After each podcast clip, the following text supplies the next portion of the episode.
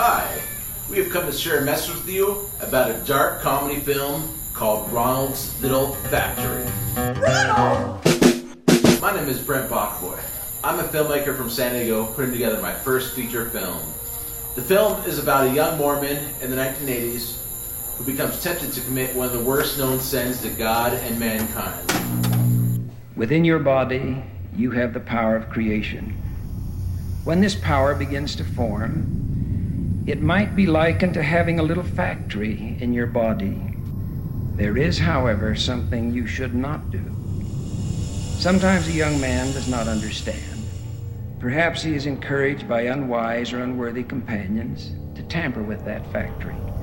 He might fondle himself and open that release valve. This you should not do. It is of the devil. Latter day Saint young men are not to do this. It is of the devil.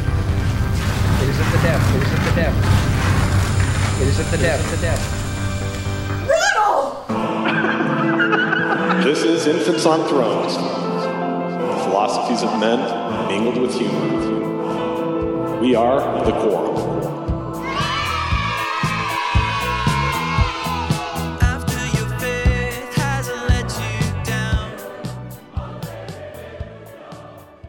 Look for the good in everything. Look for the people who will set your soul free. It always seems impossible until it's done. Look for the good in everyone. Welcome back to Infants on Thrones. I'm Glenn Ostlund, and this is episode 670 Little Factories, Big Screens. And today I have the pleasure of sitting down with filmmaker Brent Bakavoy. Is that how you say your name, Brent? Uh, We'll, we'll figure it out. He's doing a Kickstarter campaign to try to make the Little Factory story into a movie. We're going to talk about that today, providing a link on the website to go to his Kickstarter campaign. You can see the trailer for yourself and see if it's something that you want to help make happen or not. And uh, yeah, that's what we're going to do today. So let's just turn it over to, to me and Brent. Come on, me and Brent. Come on, me and Brent. Let's go. So, welcome to Infants on Thrones, Brent. How do you pronounce your last name? Bakavoy. Bakavoy. What? Yeah. Tell tell me what what is the what what's Bakavoy? What, what what kind of a name is that? It's that come from? Russian. Oh my gosh. Yeah, Are you one of the bad guys, Brent? Pretty much. That's what. Uh, that's what. I have a stalker right now that thinks I'm a bad guy. So The- really? You've got a stalker? yeah, I've put up my movie, and I, I knew I was going to get stalkers, but I, I've got one that's he's been stalking me for the last week. Which which movie is this? Uh, Ronald's Little Factory. Oh, I- okay. So I put up um, Ronald's Little Factory, um, my crowdfunding Kickstarter page. I actually put that up on YouTube, uh, on uh, a Utah filmmaker page. hmm and this guy that saw it there is just going crazy. And he's an active church member but he's been he, he's started his own post. He posted about 10 times on my i haven't responded one time. He's literally spent about 20 messages publicly and then he's sent me multiple private messages. I haven't responded to, to him one time. And so he's obviously not very happy about I'm kind of jealous, Brent. You know, because like I've been doing Infants on Thrones for eight years now. I don't have a stalkers that I know of. i should send the i should send uh his I don't uh, want them though. I don't you want don't want them? No, I don't want stalkers. Uh, I, I, I should really send uh, this guy that your uh, your shows. Yeah yeah well it's it's kind of a, a, a mark of accomplishment that you've you've got a stalker though well, I seriously I wanted to ask him. Um, I ser- was seriously going to ask him how much he would pay to be my, or how much he would charge for him to be my uh, publicist because he's gotten several people that were interested just because of the crazy stuff. He that's said. funny all right well so so you you mentioned ronald's little factory and um, so so tell me what what is that what is ronald's little factory why why why is this something that would garner you uh stalker status Okay, so I know that you are very familiar with the Boyd K. Packer Little Factory talk that yes Yeah. You guys did a, a show on that several years ago, Yeah. and uh, so six years ago, man. It was six years ago. It was 2014 in July when that came out. Wow. Yeah. So yeah, so in 1976, Boyd K. Packer um, gave this talk to young men only about how young men should never touch their uh, their little factories. He, he talked to just anti-masturbation talk, and it's most of it is hilarious and very silly. It's kind of an anti-humanity talk in a in a sense as well. Oh yeah, in what way? well, oh, it, it's just such a natural thing to masturbate. Oh, like yeah, to, yeah. to to to demonize it the way that he did is like you're denying a part of your own humanity with it, and it's making you think that it's bad. and it's just so silly. Like when he so he he likens you know men's you know reproductive systems to little factories and just makes the entire talk just hilarious. Yes. And so, um, When did you when did you first come across that little factories talk? you know, I always heard about it about it is kind of rumored. Just I saw a couple minutes as a kid, and I heard about that. It was always kind of funny. I never saw the pamphlet. Did you see the pamphlet? No, The actual pamphlet? Oh, I would have loved. no. I, I, I've yeah, I don't think so. I, I've seen stuff online where people are selling it, and I would love to have, buy uh, an original copy of that the pamphlet. Yeah. Yeah. So, um, but I, I didn't, I wasn't, didn't become really aware of it until just like three years ago. My friend, one of my best friends from high school, we wrote a screenplay together. It was a short screenplay on uh, Joseph Smith and the Helen Mar Kimball Mm. whole scenario. And Yeah. like 15, 15 page screenplay.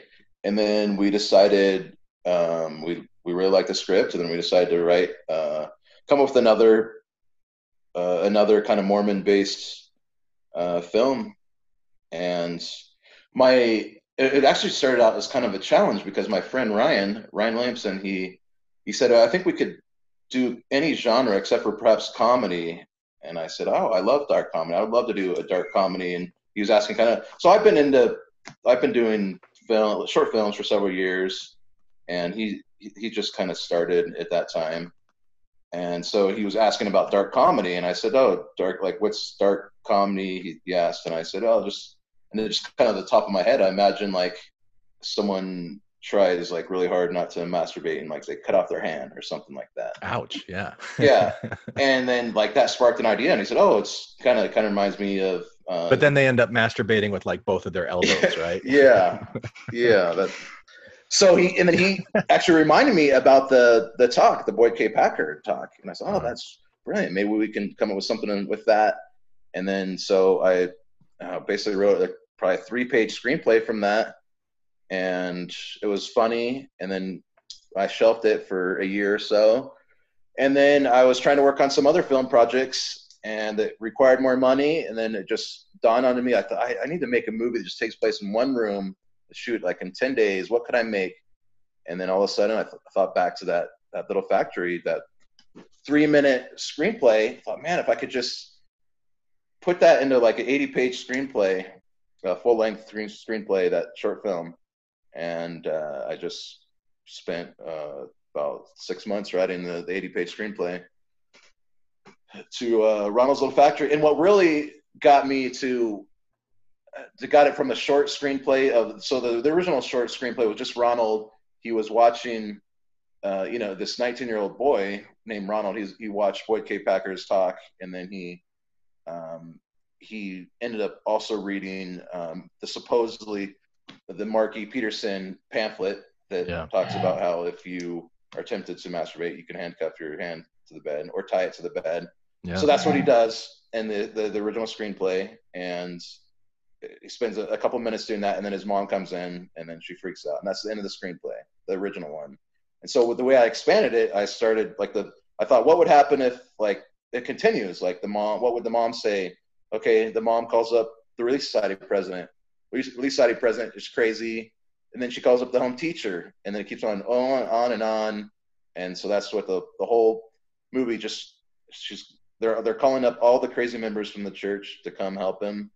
And what really helped me write the feature was when I, I thought of in the in the original short script, he was it was a few months before his mission, but then I then I came up with the idea of a ticking time bomb. What if he has to be at the airport in two hours, and and he's handcuffed to the bed? So that's what Ooh. the whole movie is about. Like, yeah, so he's he's handcuffed and he has to be at the airport in two hours. So it's all like a, a crazy mess And and why again is he handcuffed to the bed?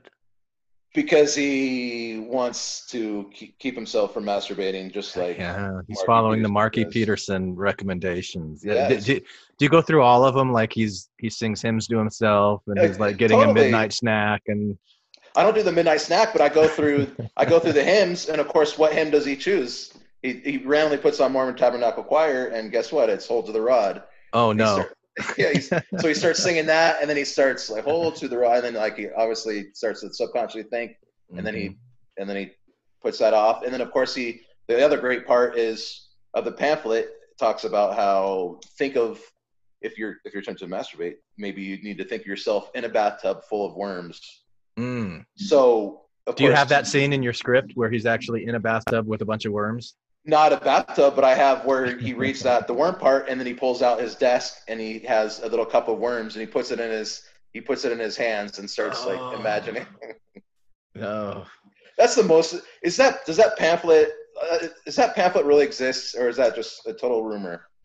Well, here's my theory, uh, and and I, I I was involved in an episode of Mormon Expression many years ago where we talked about this Marky Peterson thing, and it created quite a conflict between me and and the host of that podcast because I was like this broken record that was saying, "Hey, with my degree in folklore." I can see all of the signs of this being a fabrication because when I was doing research for that podcast, I found, I don't know, five or six different websites that all had the list of the things that supposedly came from the Marky Peterson pamphlet, but the the websites didn't agree. There, the- you know, like some of them had 19 steps, some of them had 23 steps, some of them had 21 steps, you know, and, and the, the wording was slightly off with each one of them. So it started looking to me like this was something that had been fabricated, especially because the church denies that there was ever an actual pamphlet that they did or that Marky Peterson did. Um, but then there are missionaries that have said, "Hey, I had this in my mission. I somebody gave this to me." My my thought is that it's probably what's called Xerox lore, where somebody created something and it got passed around in the mission and people had it. But I I, I seriously doubt that it's something that was really authored by Mark E. Petersen.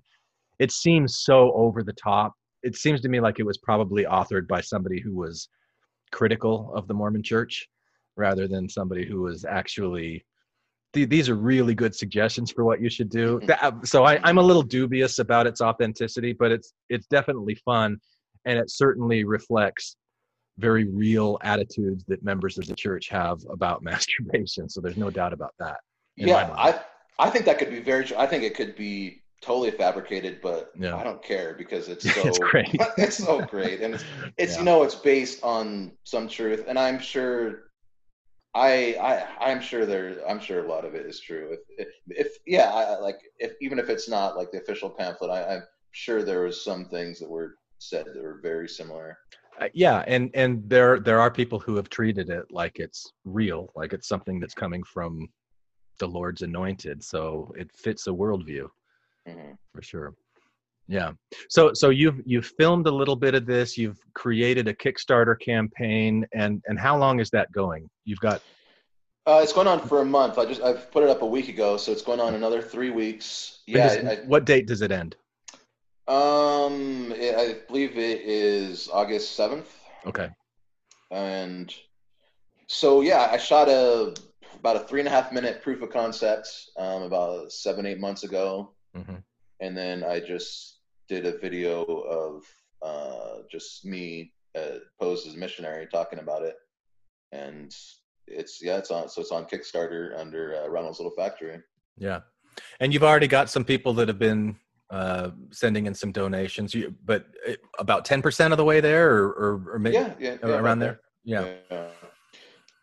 Yeah. So some- would encourage listeners to to go I'll, I'll i'll put a link on on the website infantsonthrones.com i'll put a link under this episode to your kickstarter campaign so uh, people can go and take a look at it and see if it's something they want to contribute to or not. And you've got different rewards and tiers for people right? Yeah, all starts from uh, five dollars to you know a few thousand. So Yeah. and yeah, some of the some of the rewards I'm I'm really excited about. I want to uh, ideally to premiere this in uh, next springtime, and I would like to have it uh, have several theatrical showings in Utah, Mhm. and it would be fun to have a dozen or so, and have each one hosted by someone in the post Mormon world Yeah. and perhaps you know I come there and do a question and answer with the audience. Uh, yeah, so hopefully doing that. So that's one of the rewards is uh, for you know fifty dollars have, have you know two tickets come out there for premiere, and Cool. you also get a couple other things with it. Nice. Cool. So so let's talk a little bit about uh, about your background, Brent, and like growing up in the church and just that whole spiel. You know how that goes. Yeah. Yeah, so I was raised in San Diego and I was raised as an active Mormon and I went on a mission to Seattle for two years and I came back um, when I was 21, very active. I, in fact, I was so strong at that time. I remember even telling someone that I don't even care if Gordon B. Hinckley came out today and said that the church was not true. Yeah. It doesn't matter. Like it's in my heart. I remember saying that right after my mission. I was so strong. Yeah, I I I I remember saying the exact same thing to people when I was a seminary student before my mission. Like uh, if if President Hinckley came out or whoever the prophet was at the time uh, and said that the Book of Mormon wasn't true, I wouldn't believe him because I know that strongly. Yeah. Yeah, Yeah, right there you know it. Yeah, you know it. Yeah, that's crazy. And uh, so to kind of back up a little bit, when I first started going on mission, my mission, I felt like I knew. I'm, I was probably an average 19 year old Mormon. I felt like I knew a little bit, little bit less than probably most Mormons at that time. And so I remember I was in probably two or three men, two or three months on the mission, and one uh, a former missionary companion left the, an anti anti book. So it was, you know, talking about all the things that anti Mormons talk about, but of course, refuting it. Something maybe from FARMS or something, but I, I haven't heard of any of this. Like it, you know, of course, the Adam God theory and the multiple visions of Joseph Smith. Like I was just blown away. But of course, I read right away, you know, you know, uh, apologists, you know, defending those. But I was still in my mind. It just, I think, it planted a tiny bit of little Yeah. things. And but anyways, I was still, of course, I love my mission. I was very active when I got back. And about a year into my mission, I was, or a year after my mission, I was at the temple, and I never felt comfortable in the temple. I always thought that was the temple was just felt weird. Really, I freaking loved the temple, man. Really? Oh yeah. What, like, were you? Did you feel like you were prepared? Did you know much going in? So my my approach to Mormonism was always that kind of God had created this scavenger hunt of hiding like truth in plain sight everywhere and the people that were most interested in finding it would be the ones that would find it and get rewarded and so I was always looking for these these clues and when I would go through the temple I thought oh my gosh there's so much truth that's just hidden in plain sight here. You know like Lucifer saying i'm only doing that which has been done on other worlds what what's that? What there's there's this whole story about other worlds that this open like that's amazing. That, that- what is what is that about? And and what does it mean that he's doing what was done on other worlds but now he's being punished for it? You know so like there were these little little things that who knows where it actually came from or, or why it showed up in the temple movie but my active imagination would take that stuff and just run with it. And um, so yeah I, I i thought that the whole you know you've got your new name you know here are the handshakes uh, you know we're preparing you for further light and knowledge. And like yeah sign me up. I want further light and knowledge. I'm all for it. So yeah i like i was a little uncomfortable with the um the washings and anointings or whatever you know like having to be naked and have people put their hands on me at first. But uh yeah that was my least that was my least favorite part. Like i i didn't understand like i'd never had anyone see me naked and so it's just a sheet and Right. I, I, it certainly could have been better if i would have thought of this but like you know when you sit down like you, should like tuck the sheet like you know kind of into your lap Yeah. I, I didn't like. I You didn't reason- have you didn't have experience wearing a dress, No, so you didn't I've know. Never, I've never worn a dress, so it went from like my neck to my knees, like with like a two foot like opening, so everyone could see me naked. So Yeah. it just felt so awkward and silly. And uh, so I always felt, even on my mission, like I didn't, I didn't love the temple, but I, I probably went to the temple three or four times on my mission. But I, so I remember probably a year after my mission, like the very first time that I ever thought of something that's kind of against church teachings was I was in the ceiling room and I was in the San Diego temple and look, you know, it's very, uh, I don't know what the word, I, I the word I want to say is gaudy. Yeah. It's just like, Yeah. you're underneath a, you know, $500,000 chandelier looking at, at just everyone in just crazy uh, dressed in white, you know, these, you know, to me, everything looked silly. And for some reason, I just thought of, you know, I feel more at peace with God out in the mountains than underneath Mhm. this half a million dollar chandelier. It just, and that was the very first time I thought, you know, if I feel like that, then maybe there's other things that are against the church that I would feel positive And- about too. And that was probably like long before you ever even tried mushrooms. How did you know? I'm just assuming. Huh? God out in Oh. nature. What? What? Oh What? man, that's uh, that'll be a different podcast. S- Yeah. that was funny. cool. So so then what what made you leave, Brent? Well, so that was the first, the very first inkling that I had, and so basically, I spent a year of my life just, you know, praying, reading, and just deciding: is this something that I truly believe in, or is this something that I was told to believe in? So it, it really kind of started with it being in the celestial room, Totally. seeing the the the gaudiness of all of it, and going, "Is is God really gaudy?" See what I did there? Exactly. Well, you know, it's funny that the first time I went to the temple, like, you know, we were always told how evil, you know, in the 80s and 90s, we were told how evil the Catholics were, like, that they're Yeah. so gaudy and everything. So when- Ostentatious and showing. Exactly. Don't let your right hand know what your left hand is doing. I mean, I hope you use that line in the Ronald's. oh, fact. that is brilliant. I need to. Um, so I was, we were always taught that. And then when I go through the temple, I thought, this, this doesn't look like us. This looks like the, the Catholic Church. yeah. And Yeah. So that that just that sent me down the rabbit hole for probably a year and a half of getting books and and praying and literally i came to the conclusion that it's just something that that i was just ingrained and Yeah. so I, I started with a started with a blank slate and I, it was it was honestly it was it wasn't a happy time for a few years Yeah. there it, it just because like the rug was pulled underneath my feet i i felt like my first 23 years of life i know exactly why i'm here where i'm going i'm going to have my own planet multiple wives yeah. you know spiritual babies for eternity Did you really think that you, you were like looking forward to a polygamous eternity? oh totally you didn't really? No. Yes, I, that was- no. that was the best part of mormonism and they took i hear they took that away yeah. they they disowned they disown that Yeah. Yeah. Yeah. No, the, the polygamy stuff always made me uncomfortable. yeah of course yeah Um, what, uh, so, so it was 2003, did you say that that's Yeah. when you, Yeah, it was right about when I was 20, uh, about 24. And so I was the perfect Mormon boy. And oh, see, I know Uh, what I was going to say. You, you said that the rug was being pulled out from under you, but you were the one doing it. You, you were the one that was pulling the rug yourself, right? not necessarily. Oh, like, come on.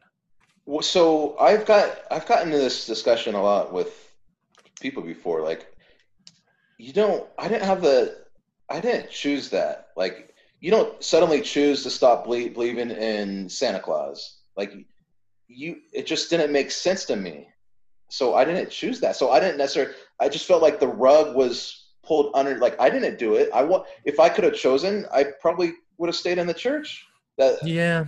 I, I don't know, I- nice. I, I kind of, I, I used to think that too. I, I've, I've changed my view on that. I, I think that, I think that there were things about the church that you recognized you were not comfortable with, that they weren't really what you were told. And so you had this cognitive dissonance and you're like, I gotta, I gotta square this away. I gotta figure out what's going on.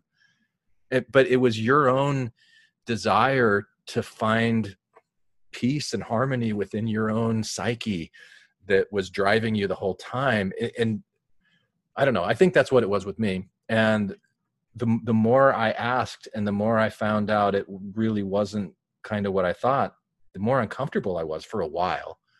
Um, eventually i got comfortable with uncertainty and creating a new worldview. But um when, when yeah, did you I mean, leave? oh boy I, there's no date on it. Uh, I, I Before um, me? Or? in in well in 2003 i was i was in a phd program studying folklore at indiana university and by this time pretty pretty much it had crumbled away i i stopped attending like i started going part-time um maybe in 2007 i was going to sacrament meeting and not the rest but i i had a long slow burn out. Where i where i was compartmentalizing things i was reinterpreting going okay well this stuff i believe in you know like charity love being christ-like whatever that means. But when when it's like judging other people and I, I always had an issue with that. So so i compartmentalized for a long time and then yeah probably 2007 stopped. But but in 2003 I was I was kind of mentally out. One one of my favorite things to do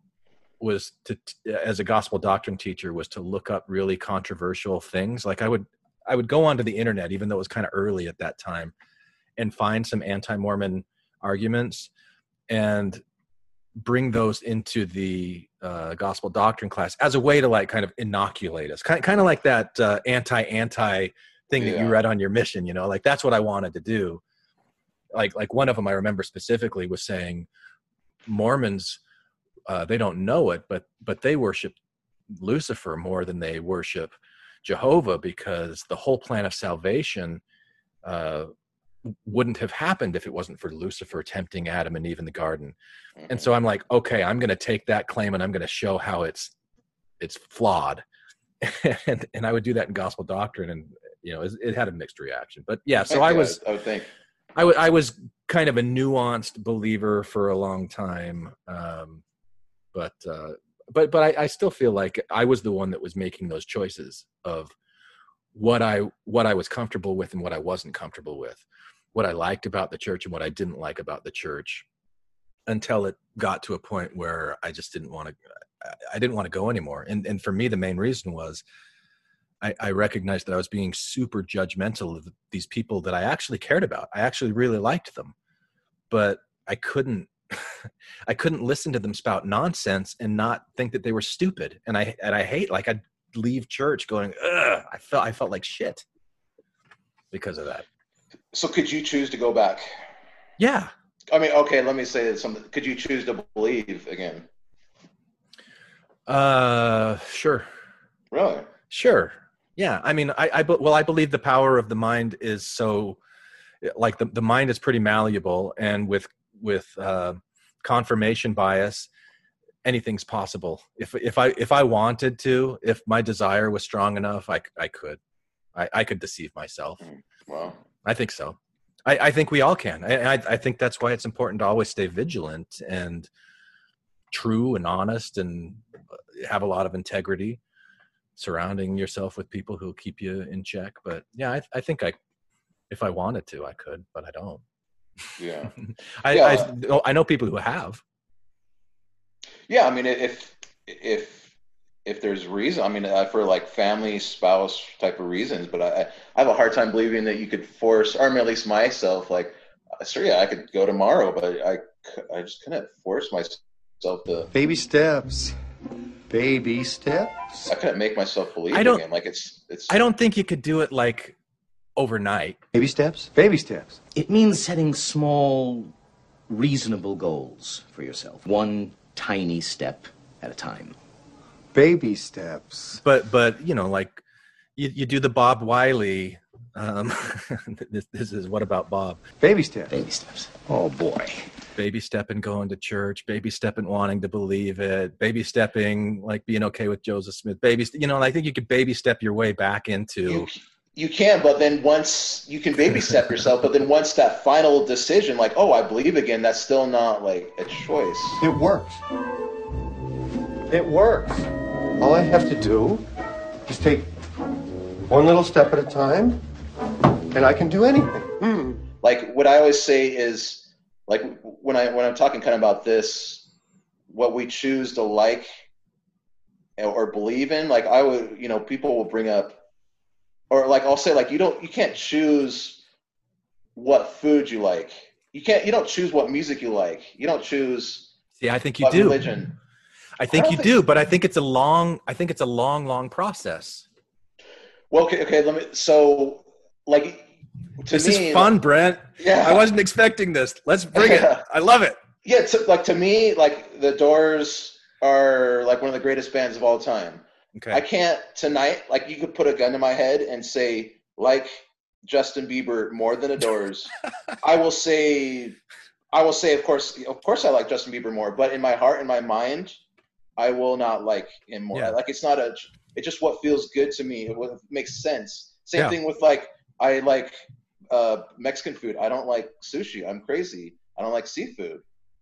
But so I don't choose that. It's just like what what makes sense to my soul, my body, and that's what I think. The same thing with religion. Like I can't choose to believe in Santa Claus. You're going to get me on a huge tangent here, which I'm fine with. I see. I, I think there's a. I think what you're saying is I can't consciously choose it, and and I I think there's a difference between the conscious awareness that we have and subconscious processes that are the bulk of that make us up. And so I I, I think in the past I'd, I'd be really interested to find out more about why you love the Doors so much.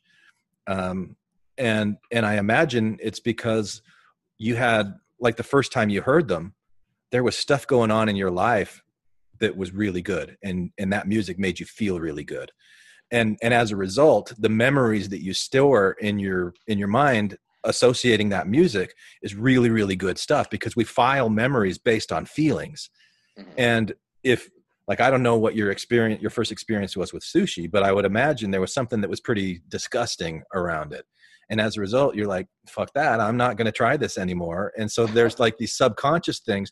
But if you wanted, if you wanted to, to like sushi and you gave it an effort and you started putting yourself in situations where there's this all this awesome stuff going around it, you could condition yourself to like sushi. your condition you're right condition is you can condition yourself but that is different than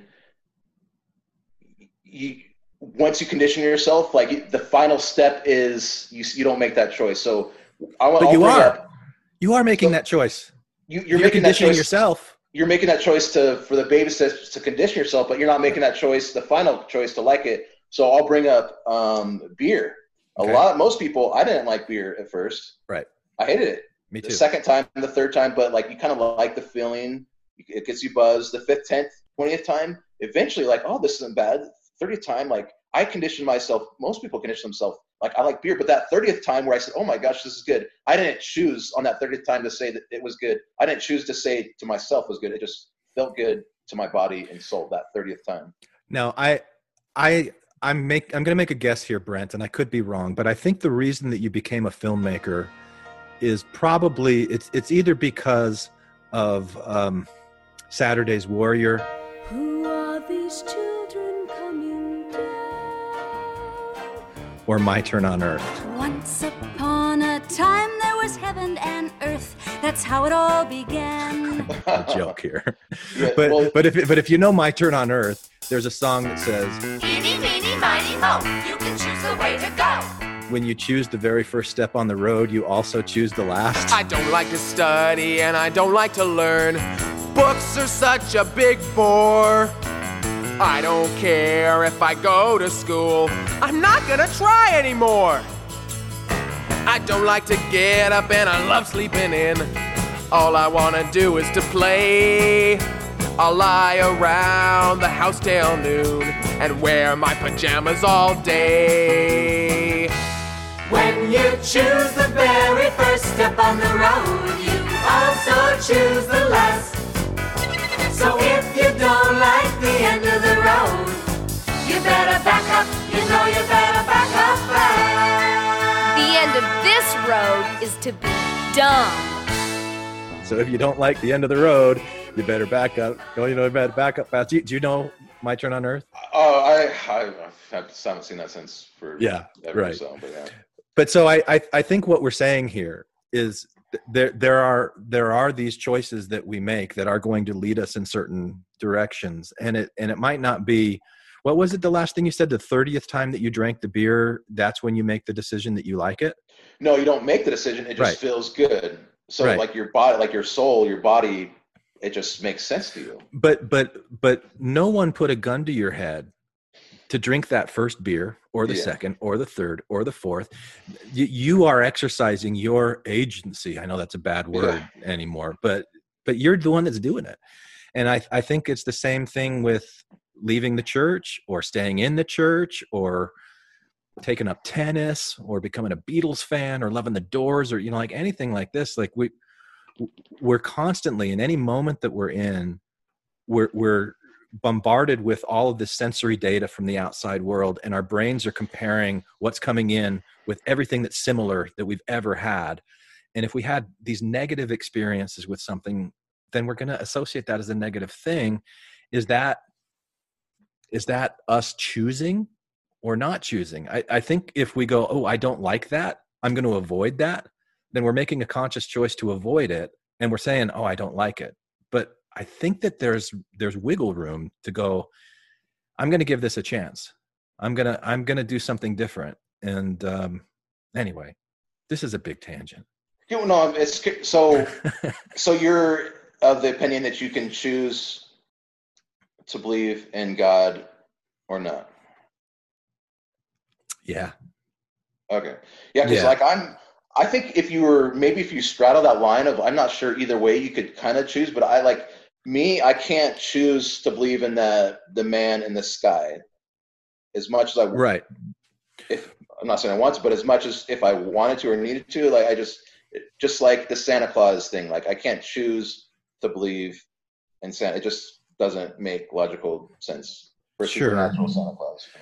sure you can't you can't choose at this point to believe in santa claus and and maybe if if god you're talking about this bearded man in the sky that punishes people like ronald for masturbating i'll bring it back then you know like can can you just choose to believe in that if you recognize no that's kind of impossible. That's kind of improbable. It's kind of impros- uh, impossible. Um yeah I, I I- but but i think that again the the um the principle of confirmation bias is at play and so Definitely. if if if we've made some assumptions and we're kind of going in that direction we're going to keep going in that direction be blinded to anything that would put us in another direction. For for for me the question of god to to even to even put myself in a place where i could try to believe in it i i had to get rid of certain things. Like if if you're defining god as a man in the sky with a beard then we're not talking about the same thing But but if if we're talking about some kind of force that exists that is creative and omnipotent and omniscient and is everything that the problem of evil says that it is you know so isn't out there trying to keep people safe isn't trying to help people find their keys but that there's still this like creative omniscient omnipotent omnipresent force that's everywhere i can believe in something like that or I I, I, don't even know the word believe i can be open to the possibility of something like that I well, that's why I consider myself agnostic because I, Yeah. I think there could be something out there. I just disbelieve in the man in the sky that we were all Yeah. taught about.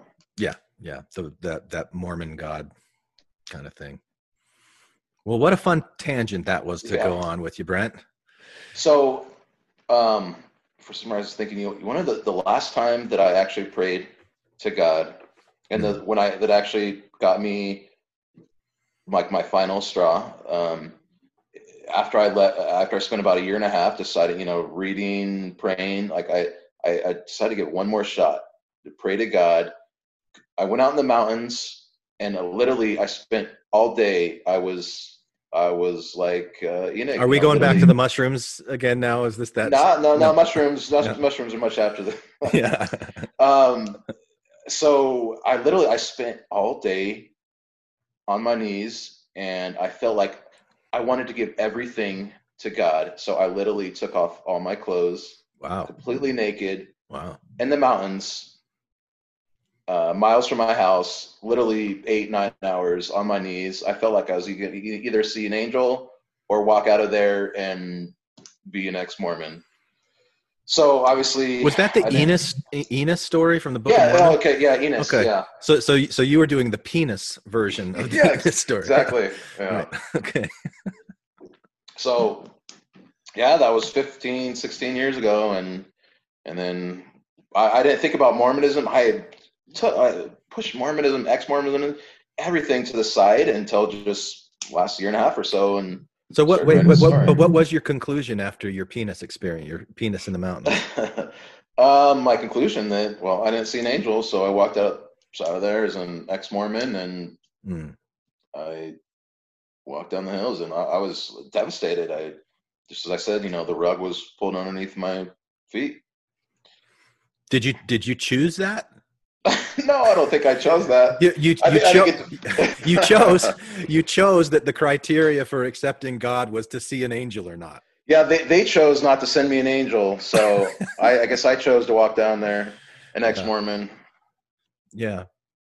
So for 15, 16 years, I didn't think about ex-Mormon and Mormon anything, and then it's just it's such a weird thing to come back after that time and start, you know, exploring the world of the crazy world of Mormonism again in the last Yeah. year and a half. So tell me tell me the word crazy in there. Why why do you throw crazy in there as in crazy world of Mormonism?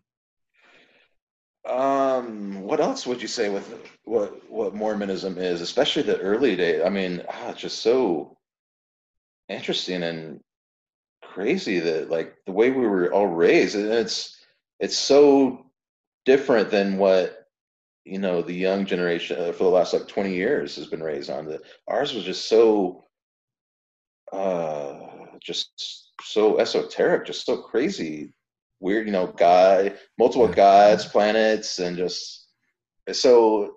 I mean, it's fascinating to me. Yeah. I think. I mean, I think a lot of Joseph Smith is. A lot of the stories are fascinating. Yeah, I I um when when I, I I mentioned earlier that I was in graduate school, I was studying folklore and mythology, and for my I I, I was in a PhD program which I didn't finish, but I was writing a dissertation on Mormon humor, and during my research, I interviewed these comedians that did gigs in Utah and in other places, and I asked them like okay so you've got to see that there's like definitely a difference between mormon audiences and other audiences and I, forget who it was but he's like you know what? There really isn't. He goes you know i, I changed the specifics of my material when i go to utah um, a little bit because it, at the level of details there's some differences but like the thematic like that when you scale back the higher themes it's all pretty similar like with with other christians in the bible belt that don't have sex that are like vilifying people that aren't like them that think that they are the ones that have the whole truth and that god's on their side and not on other people's side it's it's really not that unique because but mormons sure like to think that it is. They Mm. sure like to think of themselves as being unique but i don't see them as being very unique. That was that was eye-opening to me. And maybe that was just this one guy's opinion i don't know. But um yeah I, I i think the mormonism is really interesting and you can say crazy and stuff but i i just i don't think it's that different than what other people experience just in in different kind of packages maybe Yeah, I mean, I think it's all crazy. All it's uh, humans are crazy. We're all all beliefs are crazy. I'm crazy. You know what's what's funny is I I, I was watching that um, video of you guys on the, on YouTube of when you guys are at Sunstone, and someone brought up that that you were like halfway done with your uh, dissertation. oh on- yeah on- which one was this was this when we did mo side out like the It like was like, like we years ago. okay we i think there's two videos on youtube maybe there's a different one But it, uh, they said so. You're you're almost finished, or you, you decided to give up on your dissertation on Mormon humor, and like everyone laughed. I, I thought it was a I thought it was a joke. So it was serious. Oh, you, no. really, you really did that. really, Huh? I really did. Yeah, I, yeah, I did. I did. Yeah, Oh, that's great. yeah. I no, I, I I went to work for a medical device company because they were offering to give me a good salary and send me to Japan, which is where I served my mission and I wanted to go back. So I, I took that instead of staying in academia. Basically. So, in your emails, you said that you've really kind of um, changed in the last five or six years since that the original little factory kind of Yeah. evolved or grown. In, in what way have you grown as far as an ex-Mormon? Well, I think I think the question that I asked you about crazy probably illustrates that is you know like when when we started Infants on Thrones 8 years ago it was it was so much fun to be able to point out all these ridiculous things and just to like beat the drum of stupid stupid stupid look how stupid this is look how stupid that is and we did a lot of um like every general conference would do our own parrot episodes which were a lot of fun but but after after a while of doing that i i started i started feeling bad.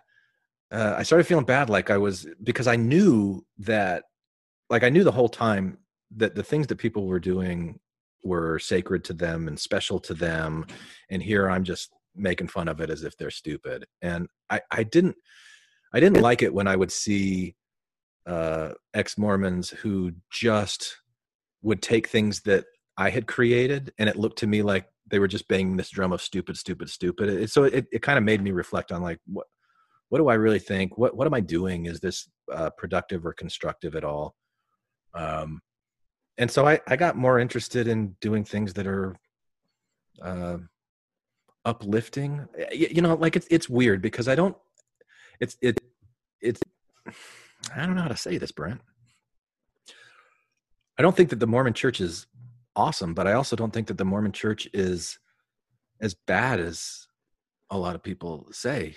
But but it, and it's because of these things that we talked about. If we have a choice, I mean, I, I think if if you recognize there's bigotry in the Mormon church and you're not comfortable with that, that's something to be grateful for.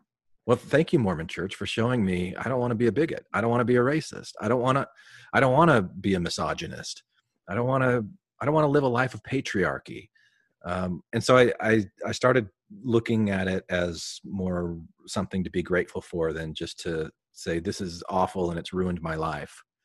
Um, I, that's probably the biggest thing. I just be, became more aware and more sensitive of what is the overall message and is it uh, constructive or is it just destructive? And and again, I think that destruct destructive is really important if the church has a hold on you and you've got to uh, cut cut those ties. And I think humor and, and mocking and ridicule, you're not able to do it if there's a really close um, psychic tie or psychological tie, emotional tie to Mormonism. And so so humor, mockery, ridicule, things like that can help loosen that up. But I, I also think it's important to recognize the value and the importance um, so that you don't Yeah, go no, through life hating this part of who you were for so long Oh, and thinking totally. that that's that it's wrong and that it's bad and you know Well, So, what is what has been the input from your viewers? Has there been many negative, positive? oh i don't know i mean the, the audience has dropped over time but that we've been doing and i say we it's mainly me now the, there were six of us when it started um but uh yeah we don't have as many listeners as as we used to um and uh but but i you know if, if you look on itunes and you see what our reviews are and, and have been over the years um they- they're they're overall positive. Um that, that people appreciate hearing discussion that's that's fair minded and also makes them feel like the thoughts that they had they're not alone they're not crazy with it. So Yeah, what I told you a bit in the email is like I have no desire to. The point is not to mock Mormonism. Um, I lo- I love a lot of. I mean, a lot of my family is still active, and I love them, and I have no desire to mock just religion or people's beliefs. Um, just having fun with the culture of Mormonism, and it's literally inspired by me as an awkward teen yeah uh, Mormon boy that tries so hard to stay on the straight and narrow. And uh, it's like I, I was saying, like the the most blasphemous part in it that would be is Ronald has a, a nightmare version. He has a nightmare of several of the church members coming in there and they're in their temple clothing and they perform uh, the they're slitting True order of death- prayer. Well, no, just the the death, uh, the slit in throat Oh wow. The penalty, and like that's obviously it's considered you know I guess quote blasphemous, but uh, it's I'm not trying to do that to mock. Like I just it's only doing that because that makes sense in the story. That's the story of Ronald. He's literally just went to the temple and he's having these nightmare versions of what he feels guilt. Are you he's are you old enough to have actually experienced that in the temple? No, no, I, I didn't. They changed that. Yeah. Um, I definitely remember the naked part, but not the not the death Yeah. part. Yeah, they ch- they changed the they took that part out a little bit before I went through too, so I never I never experienced that. Yes, so the movie takes place in 1989, and so Ah, that's gotcha. um, so, and so it just made like that's just. I'm not trying to make it to mock it at all. Uh, it just it just the story of Ronald, and this is what Yeah. I feel needs you know his story. Well, and, and something that you said about yourself, I, I think you said you you just you wanted to you wanted to be a good guy. You wanted to stay on the straight and narrow, and that that's kind of the way that I've tried to start looking at all members of the church and the the leadership, and and really, I mean, whether you're in the church or you're not Mormon, that everybody's born into this world at a place of innocence you know like Yeah. like you just want to love and you want to be loved by the people around you. And so you're taught how to do that. You're taught what's right you're taught what's wrong and you're taught by people who don't really know. So so you're you're misguided from the very very start.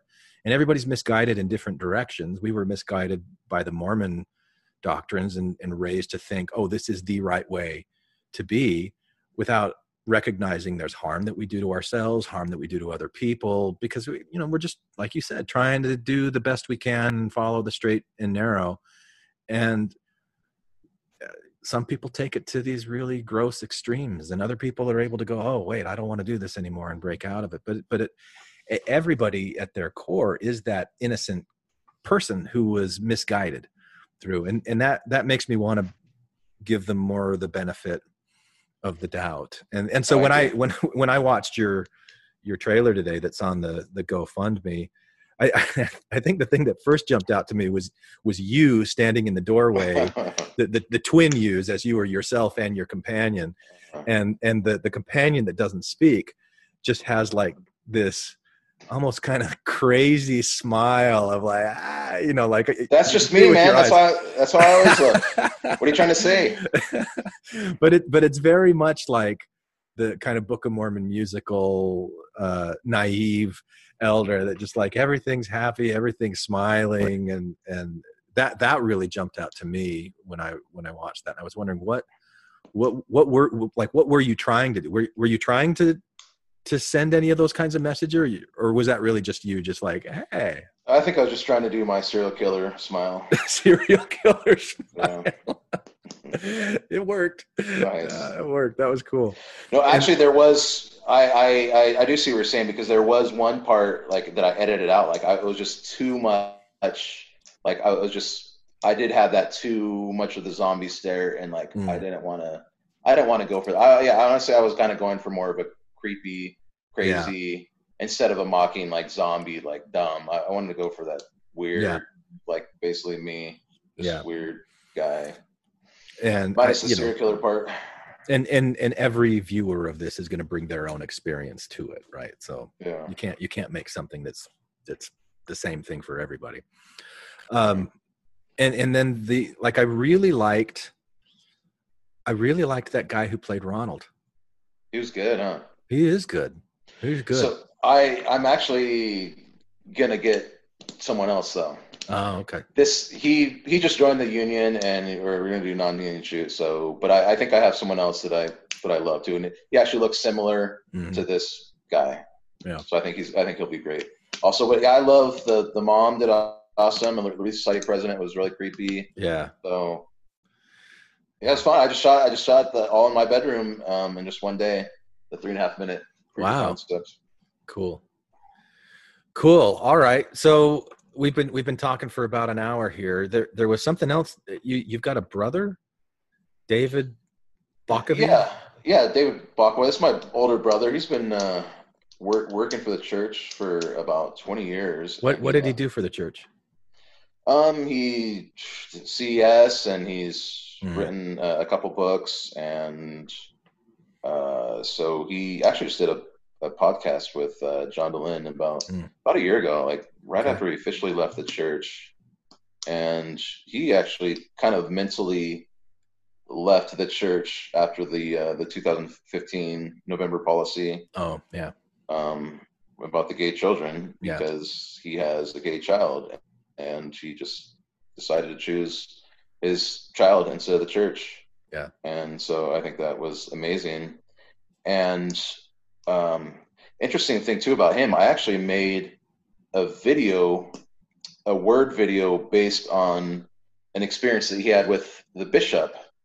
Um, you can find this video on YouTube if you look up the title "My Mormon Bishop Taught Me How to Masturbate," and, and it's not, not quite it's not quite as uh, crazy as the title sounds, but basically, he when he was 12 years old, when he got um, the priesthood or an interview with the priesthood, the bishop asked him if he ever masturbated, and my brother had no idea what it was, and he asked what it was, and the bishop described in detail what it was, and of course, my brother was embarrassed. He had no idea that you can do that. He was crying because he was so embarrassed, and he left humiliated. Never done that in his life, and that was the first time that anyone has ever told him what masturbation is and how to do it. And it's very disturbing, and it's disturbing that that still happens. So I hope, and I know obviously there's people out there that are trying to change it right now, and I hope that I hope that things like that change. And I hope there's uh, my movie is a it's, it's a comedy, it's a dark comedy, but there's a couple of things I, I would like to, to kind of bring up some serious discussions about that and a few other things that are going on in the church. Yeah. And it would be nice if there was some serious discussion about that from the movie. Yeah. Cool. Well, I I wish you luck with it, and um, like I said, I'll I'll post a link to your Kickstarter campaign on the website, so any listener who's interested can go and find that. Are are there any closing words of wisdom that you'd like to share with with listeners? Um, I, I yeah, I had to ask who did the who did the impression of Boyd K. Packer on the on that show that you guys did? That was me. Oh my, you got to do it. You got to close it out with the show. That was that was amazing. Uh, it's been a long time since I've done any kind of Boyd K Packer. I don't. Why would our loving Heavenly Father do that to anybody? I don't know. It's just it's it's kind of like Froggy from the uh, the Little Rascals, and ah. eh, like without really moving the mouth, eh, You just kind of have to have like a lazy. I don't know what. You know, I might honestly have to get you because I'm I, I wondered about like what it when I put this out in the world is, is the is the LDS Church are they going to come out to me and say I can't put that you know I got to do I got to have a dip you know I'm so I, I oh. literally have Boyd K Packer from Georgia well, see, but but but I'm I'm old decrepit. Like when I when I do that, it's the old dec- decrepit. The the one from the '70s, He's much more young and dynamic, and it's kind of more up here. Like, uh, yeah, he could he could he could talk about a little factor. some you know maybe I could do some voiceover work for you, Brent. But Oh, um, I might need it all right, when the church comes knocking I, I'll, when the church I'll, comes knocking. I'll come out Yeah. for you Yeah, I I like my Monson a little bit better, but I you know Oh, ever since that. he passed, "My brothers and sisters, it's all about a sing song with President Monson, and it's all about the tone of his voice. You know that kind that's of. incredible what else do you do You know what? Uh, Scooby Doo. okay Rousers. I know. So No. grateful.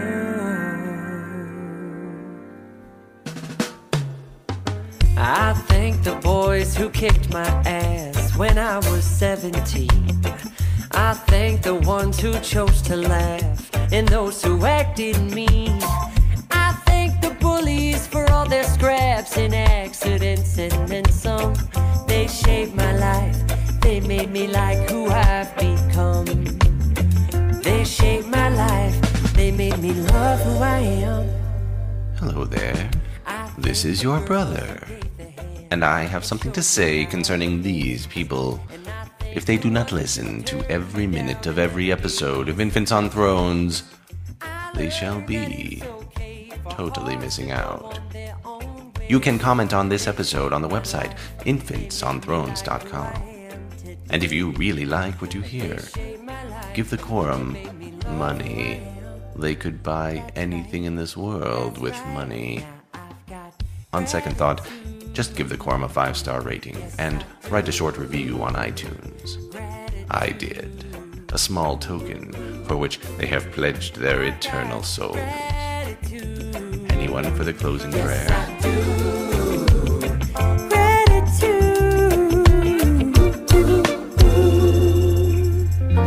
And hey, why not?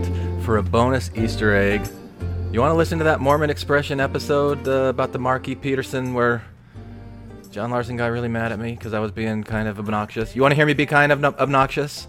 Even more than I've already been kind of obnoxious? Here's a throwback for those of you curious to hear more about Marky Peterson and the uh, uh, mysterious pamphlet of suggestions.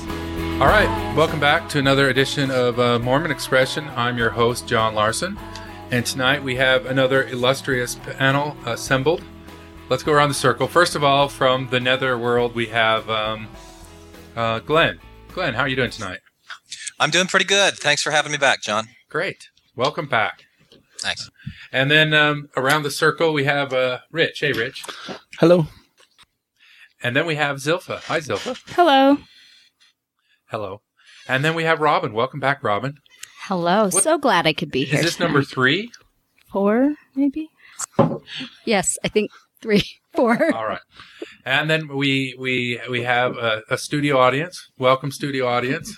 Um, oh, so tonight we are talking about. Uh, well, you know, most of what we've broadcasted um, has been sort of well researched and well defined. This is the first time we're sort of going off the uh, off the rails a little bit, and we'll explain that here in just a second. Uh, we're going to talk tonight about a infamous. Um, well, I'm not exactly sure what it is, uh, but it's been around for a while, and it is generally attributed to Marky Peterson, and it's it's his work called uh, "Steps uh, Steps in Overcoming Masturbation." Um, Hey, so John, did, yeah, did, did I ever did I ever mention that uh, I'm an academically trained folklorist? that might have come up. you don't say. Yeah. Well, I just I just thought I'd mention this because uh, we've got a really good example of modern folklore here. Oh, you mean in in the in the fact that this talk is here at all? Yeah, this is this is a this is a perfect example of folklore that exists in multiple variation, which I'm sure you're going to cover, being attributed to a, s- a- an authority figure in Marky Peterson, and maybe there's a, a real version out there somewhere, maybe not, but it certainly has its value as a piece of folklore and culture. And I, I, I may talk about that a little bit more as we go on. I may not, but uh, I just thought it might be worth mentioning up front. Thanks. You're welcome. All right, so let's let's should we should we start with the should we start with the talk or should we start with Marky Peterson? They're both pieces of work. Start with Marky Peterson. All right, so Marky Peterson was a member of the Quorum of the Twelve, and he was generally the hitman for the um, Brethren for quite a while. There's a lot of um, uh, he he worked with the uh, Deseret News and wrote a lot of um, sort of bombastic um, statements the church put out. He was a leader in the anti-ERA movement. He was in the Benson camp and was a strong proponent of the Birchers. Um, you know, connected to like um, fluoride is a communist plot, all that sort of um, anti-hippie thinking. Um, so, so he does have a history of being sort of this bombastic, um, over-the-top guy. In fact, he is attributed, and this is probably folklorish again, with saying that he'd been married to his wife for 44 years and he'd never seen her naked. That's your cue, Robin. You know, that's something I can't even possibly imagine. so so he was he was sort of a um, yeah like i said a, a, a hitman of the 12 and and a writer. So let's fast forward to 1981 when this thing supposedly happened. And probably the best most authoritative source on it is from um, d. Michael quinn. Um, and he says, well, I'll just, it comes in a footnote. Actually, at the end of um, Quinn's book, he's got all these little um, blurbs about um, uh, things that happen in history. And I will read you the blurb that, that Quinn wrote for September 1981. It says uh, branch presidents at the Missionary Training Center in Provo received a 21 point handout to help both male and female missionaries avoid masturbation. Point 19 In very severe cases, it may be necessary to tie a hand to the bed frame with a tie in order that the habit of masturbation in a semi sleep condition can be broken. In May 1995, article about masturbation, National Magazine Details published 17 of the recommendations and identified Apostle Marky Peterson as author of Steps in Overcoming Masturbation, a guide to self-control. In 1996, spokesman at LDS headquarters denied that Elder Petersen authored this document and denied that it was ever distributed. So that's like the most authoritative um, historical piece of evidence we have on where this thing came from. Um, so if you go look out on the internet, you'll find several different versions of this, um, and probably some of the discrepancy comes from potentially the original, which I have not seen. So if anybody out there in internet land has an original copy of the letter, we would sure like to get our hands on it. Um, but anyway, apparently uh, the Details magazine, and I couldn't find, I could find several references to that article, but I couldn't find it myself um, from from 1995, and that's probably where it it, it has, has come about there have been rumors that it that comes in a pamphlet, and I was able to find on the Snopes website somebody had posted a reference that they got out of the University of Utah library to the pamphlet. But frankly, I don't believe the pamphlet exists. I think that's a figment of somebody's imagination. Uh, the pamphlet is supposedly named "Keeping Your Hands to Yourself: Excerpts from Stephen from Steps in Overcoming Masturbation." A Guide to Self Control pamphlet by the late Elder Marky Peterson. You know, that's probably the name of the details article. That doesn't sound like the name of the pamphlet. No way. Yeah. There's no way that's the title. That's that's too convenient. Keeping Yeah. your hands to yourself. It, it's keeping your hands away from yourself is what he's really trying to get to. I mean, there's no way that's the Keeping your hands to yourself. Oh yeah, yeah. Keeping your hands. I mean, that- to the bedpost. That's too suspicious. Yeah, so so I am I'm stating for the record, we do not know for sure if this came from Marky Peterson or if this is even real. But I have been quoted some of these things in church um, hospice, and I don't know if other people have. Uh, Mhm. you know, in talks while I was a missionary. th- If if if this thing is not real, it didn't originate with Mormons. It has been adopted by the Mormons. Yeah, and I saw a site today that that's um what what's it called? Light Planet. Yes, I have that right here. Yeah, and um and this was quoted in that. Yeah, so. they like incorporated it and also kind of edited it a little bit. Mhm, Right.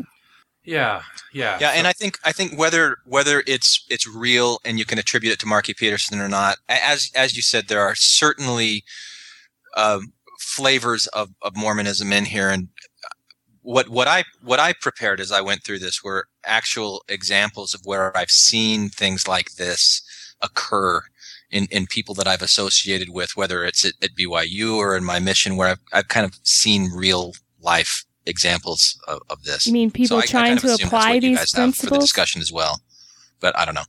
People trying to put these principles into action. Yeah, yeah. I mean, ways that, ways, ways that they're actually trying to do the, the steps that are on the list to, to prevent masturbation. Yeah. I had a mission companion that did about half of these things nightly. Really? Yeah.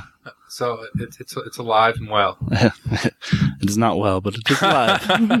yeah. I mean, it's part. It, it it is part of the culture. I mean, the the attitudes that are reflected in this document are real, whether the document itself is. I would say. Yeah, I agree. Okay, that makes sense. And besides, it's just a completely fascinating list of things, ways to not masturbate. is quite fun. All right, before we get into the um, what the little um, letter or pamphlet or whatever the hell it was actually says, l- let's talk about a really important question, which is why. What I mean, the the the I read you the one that came from the Quinn quote that talked about strapping your wrist to a bedpost. Obviously, these are pretty heady measures that people would take.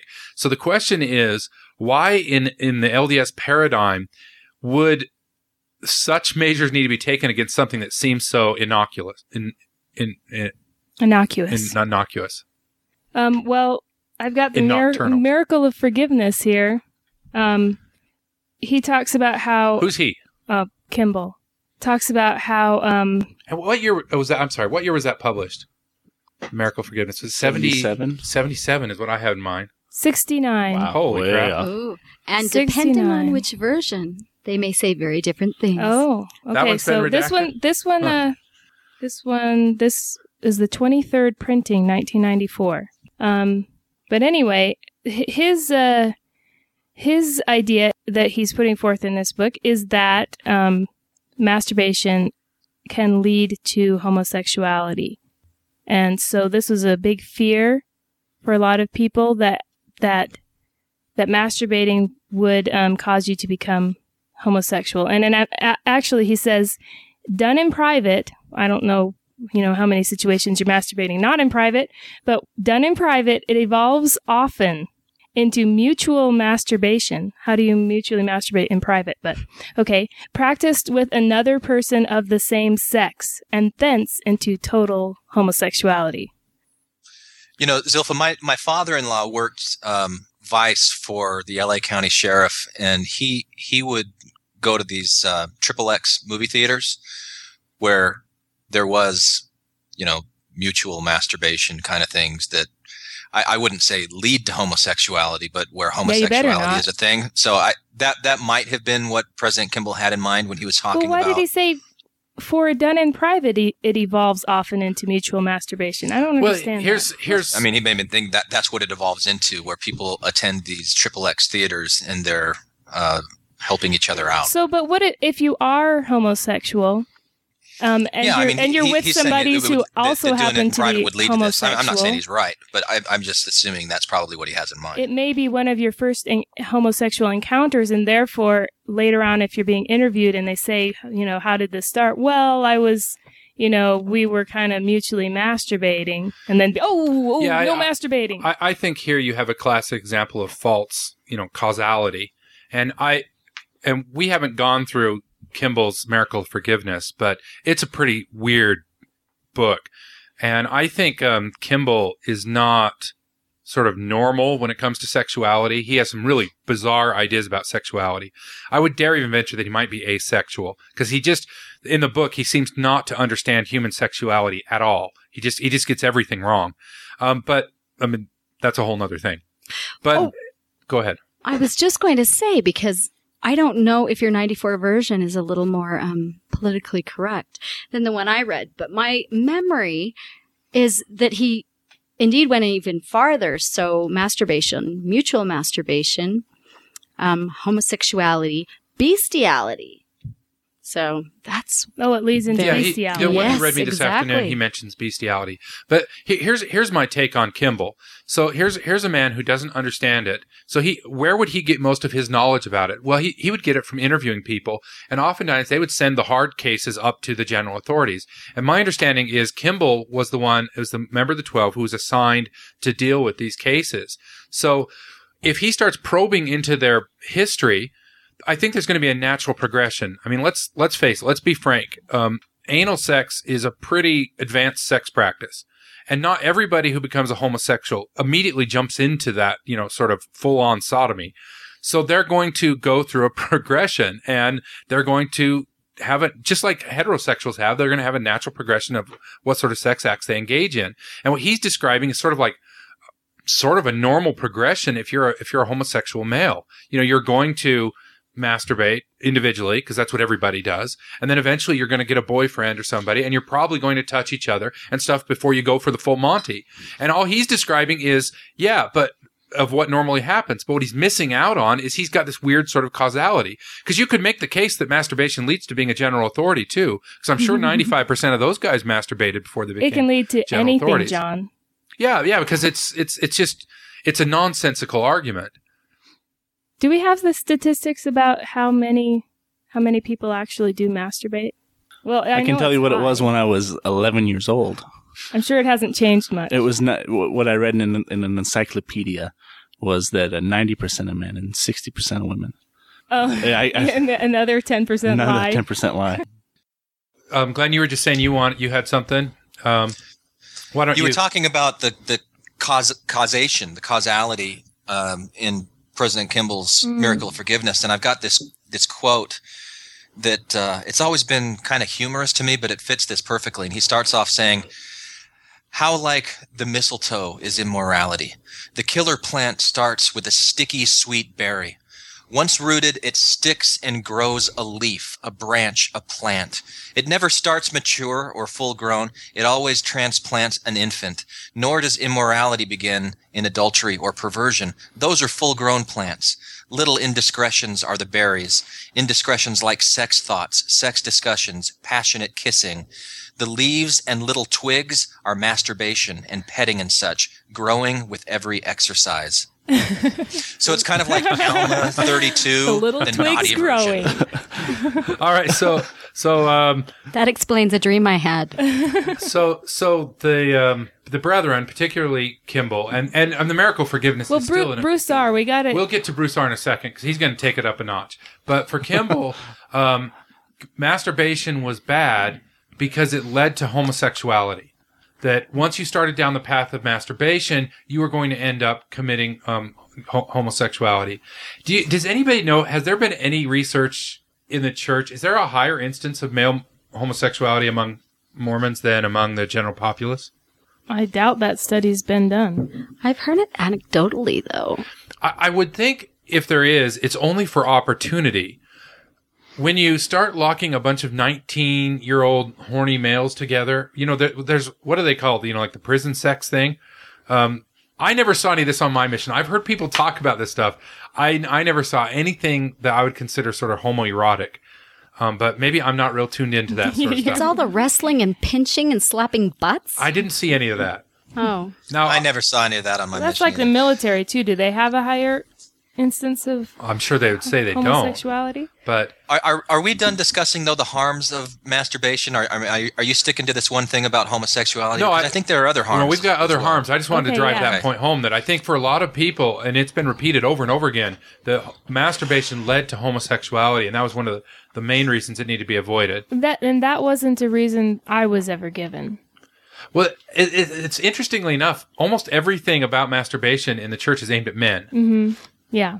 yes, You're right. women were oddly missing in the miracle of forgiveness, which means with men, they at least acknowledge it. With women, it is so bad it cannot even It be doesn't mentioned. even happen. Well, if you think about most like bishops and stake presidents, I think they would be more comfortable asking, you know, men A and boys about masturbation than they'd be asking women. So it might just be it's d- d- missing for want of Hmm. embarrassment or whatever. I don't know. I, I think that they don't like to think that women have strong sexual urges. They like to think that the men are the on the prowl and the women are the prey. Yes, yeah. yes, the women give pleasure, they don't receive it. But but that doesn't happen like in the young women's program. You No, know, at, no. at girls' camp and things like that. No. They don't bring it up. And No. I, I think I mean I've got a 14 year old daughter, and I think that they have discussions like that with her. But well, now they, they might nowadays, but the rules have changed. I think I think there's getting to be more of an acknowledgement of that. But I still see people talking about they have a special meeting where they bring all the men together and they talk about masturbation. uh, And the then women they do the lift cupcake exercise. No, with women, with the ones I hear about, they will talk about how to keep your man from masturbating. Like they'll, they'll talk, they'll tra- train the women on how to search like internet files. Oh well, for- that's porn. Yes. Well, I guess that goes Oh, along with yeah. masturbation. Yeah. Hand in hand. So, what are the other reasons why they they give why we shouldn't be masturbating? yeah. Well, it it dulls sensitivity to the spirit is the main one that I've heard. Because if you if you're focusing so much on your physical bodily pleasures, then you won't be able to feel the uh, the the Holy Ghost prompting you. And and it's also like an exercise in self control. That if you can't control your body, you know, in the earth, how can you expect to become a god? Right. Yeah, I've heard that one too. Yeah. The little one that stuck with me is that it's the sin next to murder. So Mm-hmm. Yep. that one kind of. Oh, because you're wasting you're the, the abusing the, the procreative powers. Right. Yeah. Oh, that that's that Monty Python song, right? Every sperm is sacred. That's funny. Yeah. Yeah. Hey, Major Bitamum on the uh, chat says that the mission president told the guys in his zone meeting that the girls in the zone were masturbating too. He said, unfortunately, there were only two sisters in the meeting. They, uh, they probably became a lot more popular after that. That's funny. all, all right, so should we go to Bruce R? for Yeah, the, for the the the A bomb of masturbation. well, I don't know about that, but it's a killer quote. Um, okay, so he says, Virtue may be lost by degrees, and chastity may be destroyed a step at a time, which is like the mistletoe argument. Immodesty, necking and petting, themselves a form of sex immorality, frequently lead to much grosser offenses. Every degree and type of lewdness, lasciviousness, and licentiousness of con- I don't even know if I can read this word. Concu- concupiscence. I don't know what that word is. Prostitution and whoredoms of sodomy, onan- onanism. And what did you say? Onanism? Onanism. Onanism. Um, usually it refers to masturbation. Well, yeah, And- spilling seed on the earth. Okay, and homosexuality. Oh, that's of- right. Onan was the name of the guy in the Old Testament. Yeah. Of masturbation, incontinence, so no peeing your pants, and perversion of rape, seduction, and infidelity, of adultery, fornication, fornication, and uncleanliness. I thought he just kind of picked every word he could think of that had to do with genitalia. You know, I think he was masturbating as he wrote it. All these things, as well as many others, are condemned by divine edict and are among Lucifer's chief means of leading souls to hell. Fine distinctions between them are of no particular moment and are not necessary to observance of the divine laws involved. So So that's the key. sentence that's the there. key. Fine distinctions between them are of no particular moment and are not necessary to observance of so, the divine laws. So for Bruce involved. R. McConkie, masturbation and Rape. rape are in the same category. there's no there's no there's no difference. no real distinctions. Um, and where's the the so part you're where he says raping your that, own penis or vagina? Is that it? the- well that, that's why it's called Well- self abuse, young lady. um, the, uh, where's the part where he says that it's the second only to murder? I, I can't find it. I'm looking and looking. Oh, yeah. He goes But on yeah, to say, he does of say course, that. all these sins together are second only to murder. So for Bruce R. McConkie, and I'm sure many of you have heard this repeated, you know, masturbation is is worse than insert any other crime except murder here. You know, Well, it's murdering of all those tiny little sperms that could make little babies. I, I it's it's just a it's just a weird sort of teaching. I don't know. I don't know.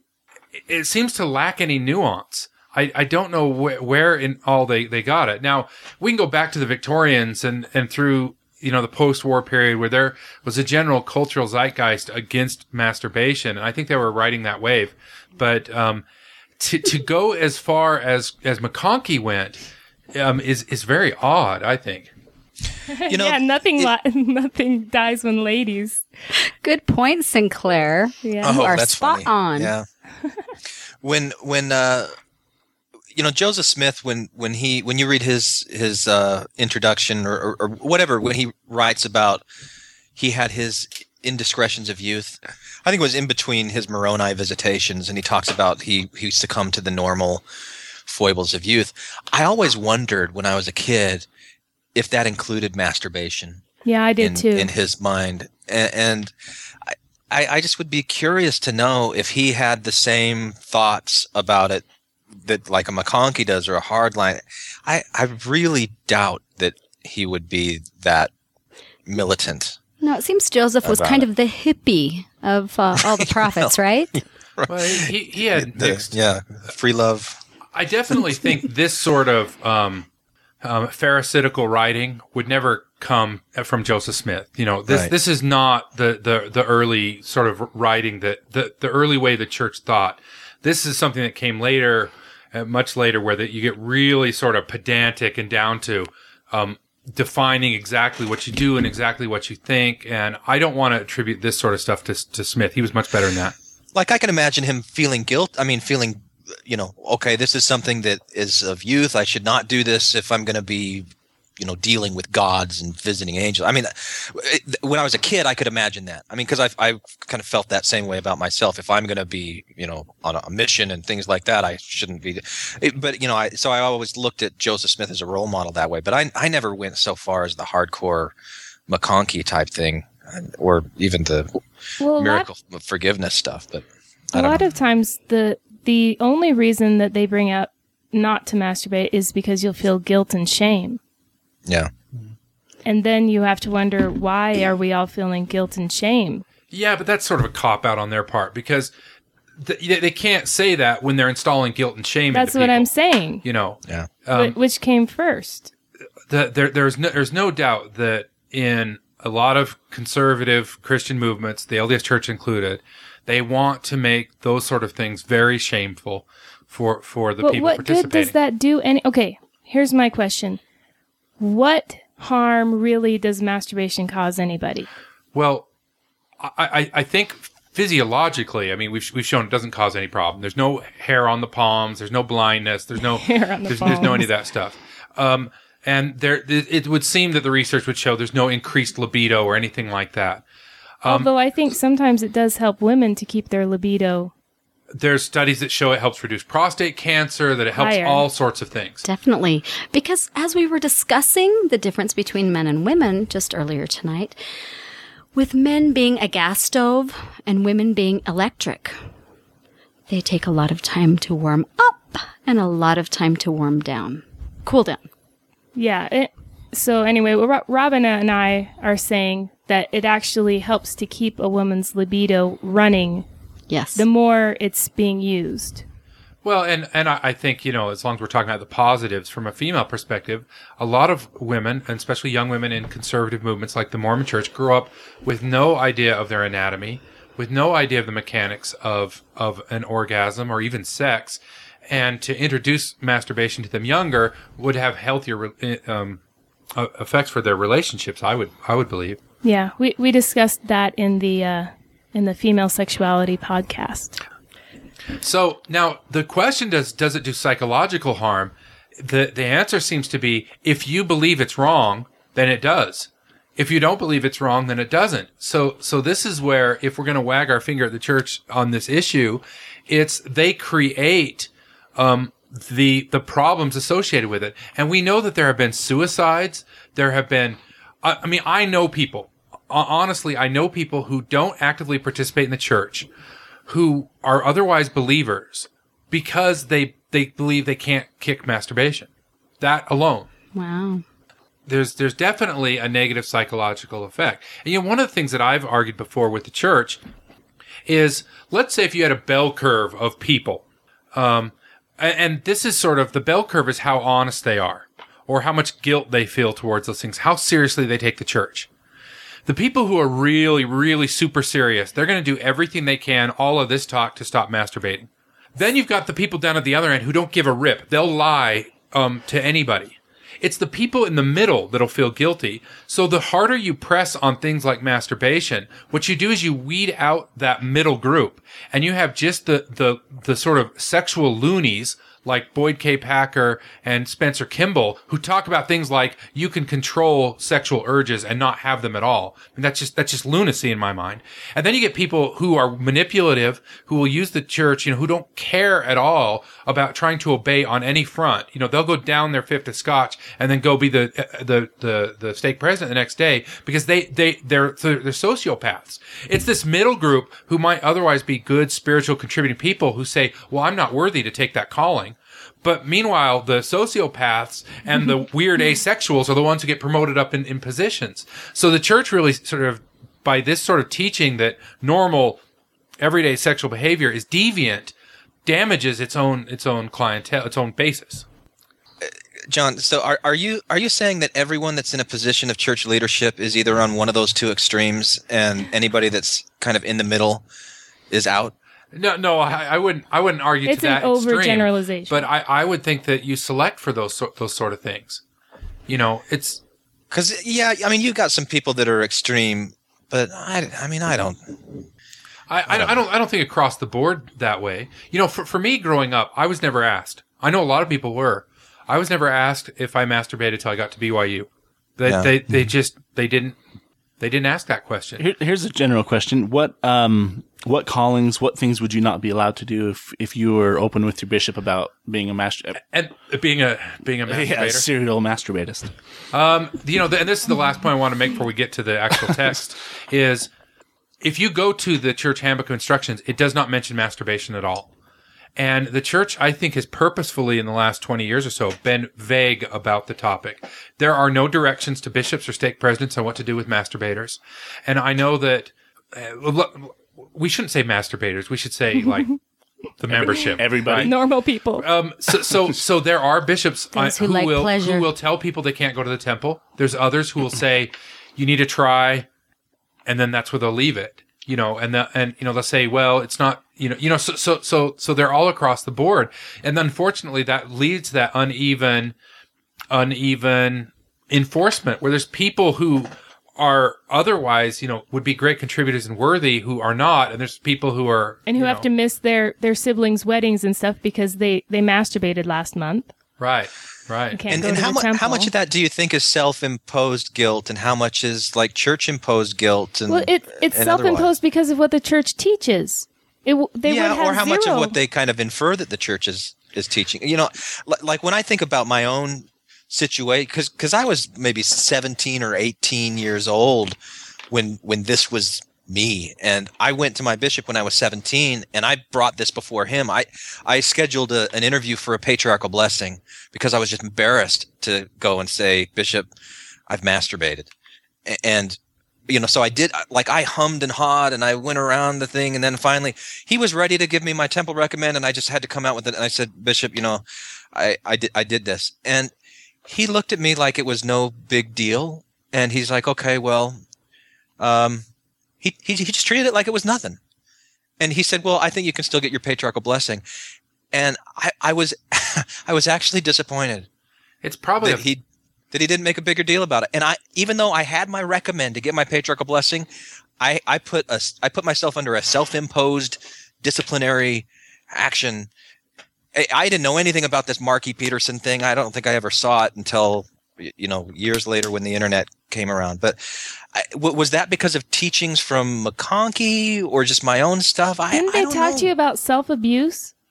No, See, when uh, there he was was he was completely cool about No, it when I no, look not at it him. in retrospect. I'm talking but I wouldn't accept it. At other times during your growing up years, they never mentioned sexual when, when I was immorality. 13, they had this special thing for all the all the boys. They divided all the boys up as a special mutual night.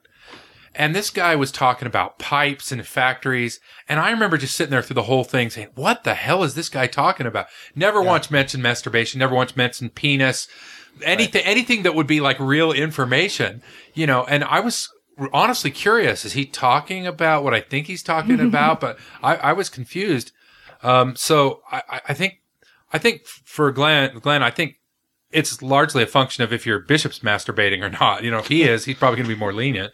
But here's some of the things we got from the from the, the chat room. One of the one of the guys said that on his mission he wasn't allowed to go to the temple um, with the other missionaries because of masturbation. Another individual said that in their state currently it's six month waiting period if you've masturbated before Oh you can go to the gosh. temple. Wow. Um, and and this is why I would lay the blame at the church for this one for for for for pansying out of this for not having a policy. Yeah, because- it allows for this sort of uneven um, enforcement people of this. people are going to like you said if if the bishop is is understanding and probably has a has um, struggled or has issues with masturbation himself then he'll be a lot less less strict But whether, regardless, whether though, he's struggling or having issues, or he's just you know, Yeah. he doesn't see that it's a problem. you still hit that wave head on though, Glenn. Regardless of whether or not the bishop was lenient or another bishop would have, you know, punished you, you knew that it was wrong just from the teachings of the church, from what your Yeah, I, feelings were, I right? felt personally right. So yeah. then you felt like you weren't punished and you wanted to punish yourself and you wanted, you know, Exactly. you wanted those things. So regardless of whether or not we have a really cool bishop or whatever, we, you know, you're, you're still the one carrying the weight.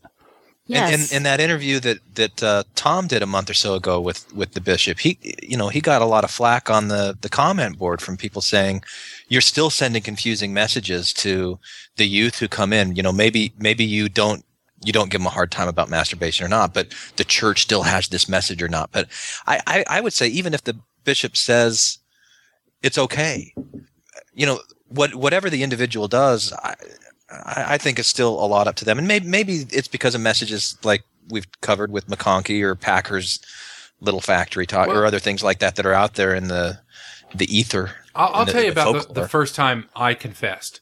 Um, it would they were coming up on. I must have been fourteen. They were coming up on a um, t- Ward Temple baptism night.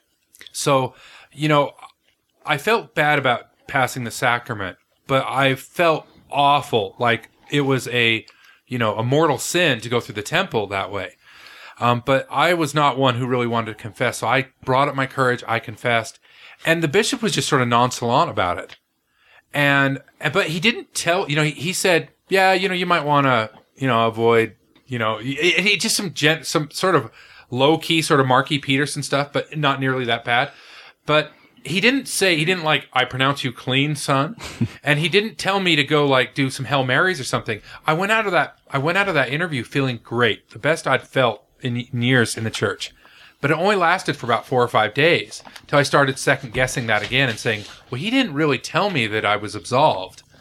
Um, you know, so, so I, I, I came out feeling awful. And that's where I say this, this whole thing with the church where they allow it to ride in that middle territory, you know, they own some of this guilt. And unfortunately, like I said before, the suicides and other Cutting. terrible actions. Real mm-hmm. self abuse. Mm-hmm. and, and and maybe a lot of that comes from just being in a culture where you feel like someone has stewardship over you that can or should resolve you of your sins instead of feeling like y- you can have a direct relationship with whoever whatever and be yeah, there's worthy all on your to, own you supposed know? to be a But I- middleman. It's intercessory. All right. Enough of all this talk about bopping the bacon. Are are we ready to go on to the uh, are we ready to go on to the speech? Did you have something you want to say, Robin? My primary memory about my baptism, which I always felt so guilty because we were supposed to feel all special afterwards, and when they come for the Holy Ghost, all of that neat stuff, and all I could think about was the day before saying, "This is the last day I can masturbate." seven years old eight years old Oh yes, probably two. Yeah, you don't you don't need to have a I mean, males develop in a different way with their genitalia than females do. Females are born into the world with that um, ability to Yes, definitely. And I know for me, um, at least as a child, uh, I had a brother who died when I was four years old. He was 11. And my entire family was not emotionally available at all. I was left entirely on my own for a big chunk of my life. And that was how I comforted myself. That's how I survived. It was actually a very loving act that I provided for myself for survival. So when I got a little bit older and learned, oh my heavens, what I had just done to realize that the act of loving myself was dirty. Mm-hmm. It was really kind of a rotten thing. Mm-hmm. so where do, where do you think you learned at seven years old that baptism meant you couldn't or weren't supposed to do that anymore Well, because I knew it was wrong. Because every time my parents saw me, they kind of went a little crazy. Um, oh okay Yeah, so I recognized there was something wrong with it as soon as my parents caught me. But gotcha yeah All right, you guys ready to uh, take a look at the take a look at the talk here?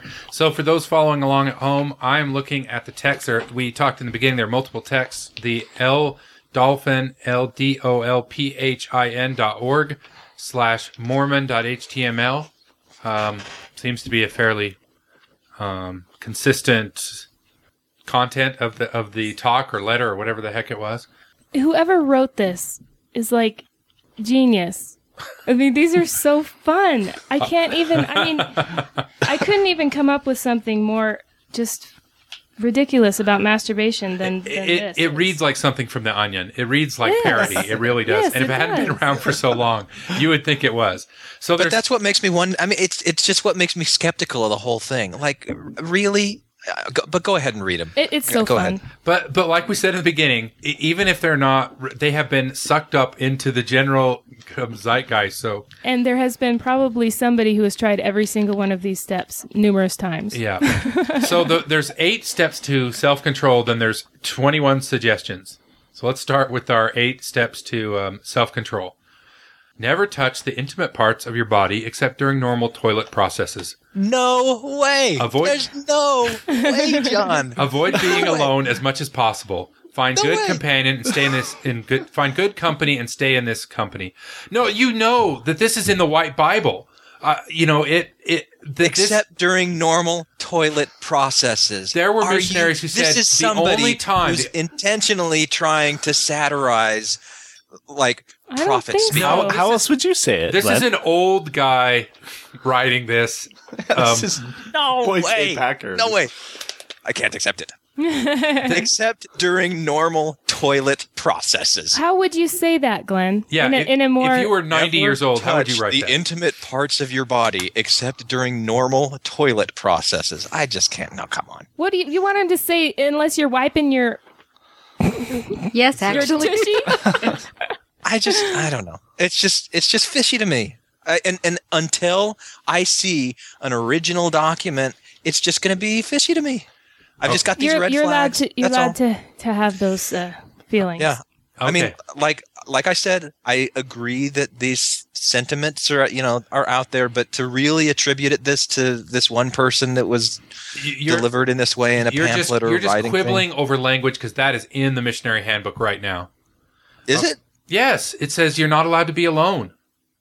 I, I'm talking about except during normal toilet processes. That just seems absurd. When do you think you should touch your intimate parts of your body, Glenn? I'm right, all talking. What would be an abnormal toilet process, Glenn? Toilet processes seems We're absurd. crossing a few boundaries here. All right. Number two. Sorry Um, If you're associated with other persons having this same problem, you must break off their friendship. Never associate with other people having the same weakness. Don't suppose that two of you will quit together. You never will. You must get away from people of that kind. Just being in their presence will keep your problem foremost in your mind. The problem must be taken out of your mind, for that is where it really exists. You, your mind must be on other and more wholesome things. My first thought about this one is my. I decided to look at Sons of Helaman just to torture myself today, and um, Tell us what Sons of Helaman is. oh, it's actually an officially sanctioned group. Oh, oh, I'll tell you what their bi- or their main what they say. Uh, Conquering morality challenges pre and post mission. And it's specifically about masturbation and porn addictions for young men. Of course, mm, I don't know. I'm not sure they want to introduce the women. Now you said porn addiction. I want to be clear that when the church says porn addiction, they mean porn usage. I absolutely understand that. Okay, I just want to be clear. Oh, to, to our audience. Yeah, that they, they don't they don't make any distinction between addiction and just Yes, definitely. And so this idea, and it's kind of funny because right in here it says, don't associate with anyone like that. They might actually tell you they feel that way too, and you might feel normal for just a moment. anyway, um, but, but part of their whole prog- program is the camaraderie because you meet with other male masturbators who are trying to prepare for a mission. And sometimes, and I've heard they have a group of mothers that meet separately. Wow. Ooh, nothing like having your mother there discussing your masturbation. Well, I know This- that this- when I read this one, I just thought, oh, that because for me, after one of those interviews to go to the temple like John had, and I had confessed about my um, masturbation, I came out and I just I felt really horrible. And then one of my friends said, "So, you know, was there anything you you had to?" You know, talk to the bishop about, and I was like, hmm, "Ooh, it's really, you know, embarrassing. And then he said, well, you know, I had to, and so we finally came around to telling each other, and wow, what a relief that was, and what a support we were to each other. It wasn't harmful at all. So I think this number two is just bizarre. Well, I want to I want to get to number three because that's what I have a big problem with. Can- can- I, I before we go to that, for, for me, for number two, this seems very contrary because I, I I had several people who part of their friendship and part of their friendship building was confessing their their masturbation and actually saying, "Will you help me with this?" And they felt that bringing this out in the open was a way of conquering it. Right. So number two, I think it was really promiscuous disclosure, and we know LDS folks seem to be prone to that, and even ex Mormons. well, I, I think that I I think that this is a standard technique of control. You know, um, you don't want people to communicate this because then people will think it's normative behavior. Mhm. Um, so, all right, number three: when you bathe, do not admire yourself in the mirror. John. Never stay in the bath for more than five or six minutes, just long enough to bathe and dry and dress, and then get out of the bathroom and into a room where you have some member of your family present. I can't. I can't believe. If you sit in the tub for more than five or six minutes, Do not admire yourself in a mirror. It just seems like Love like whoever wrote this, whoever concocted this, was very aware of the you know what you mentioned, John, the whole homophobic language in a President Kimball type thing, and they were playing to that in here. yeah, Marky Peterson.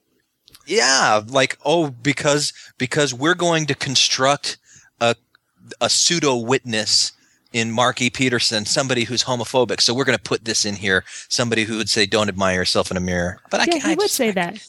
I can't imagine that's real. All right, are, are you are you done, Buzz Killington? Go ahead. All right.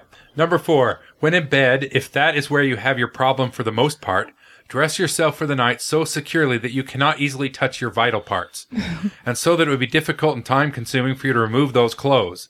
By the time. I'm sorry.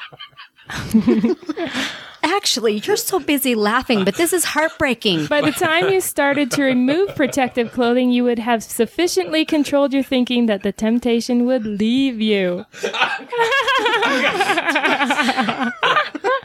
John, I'm glad you have a lot of restrictive clothing right now. yeah, me too.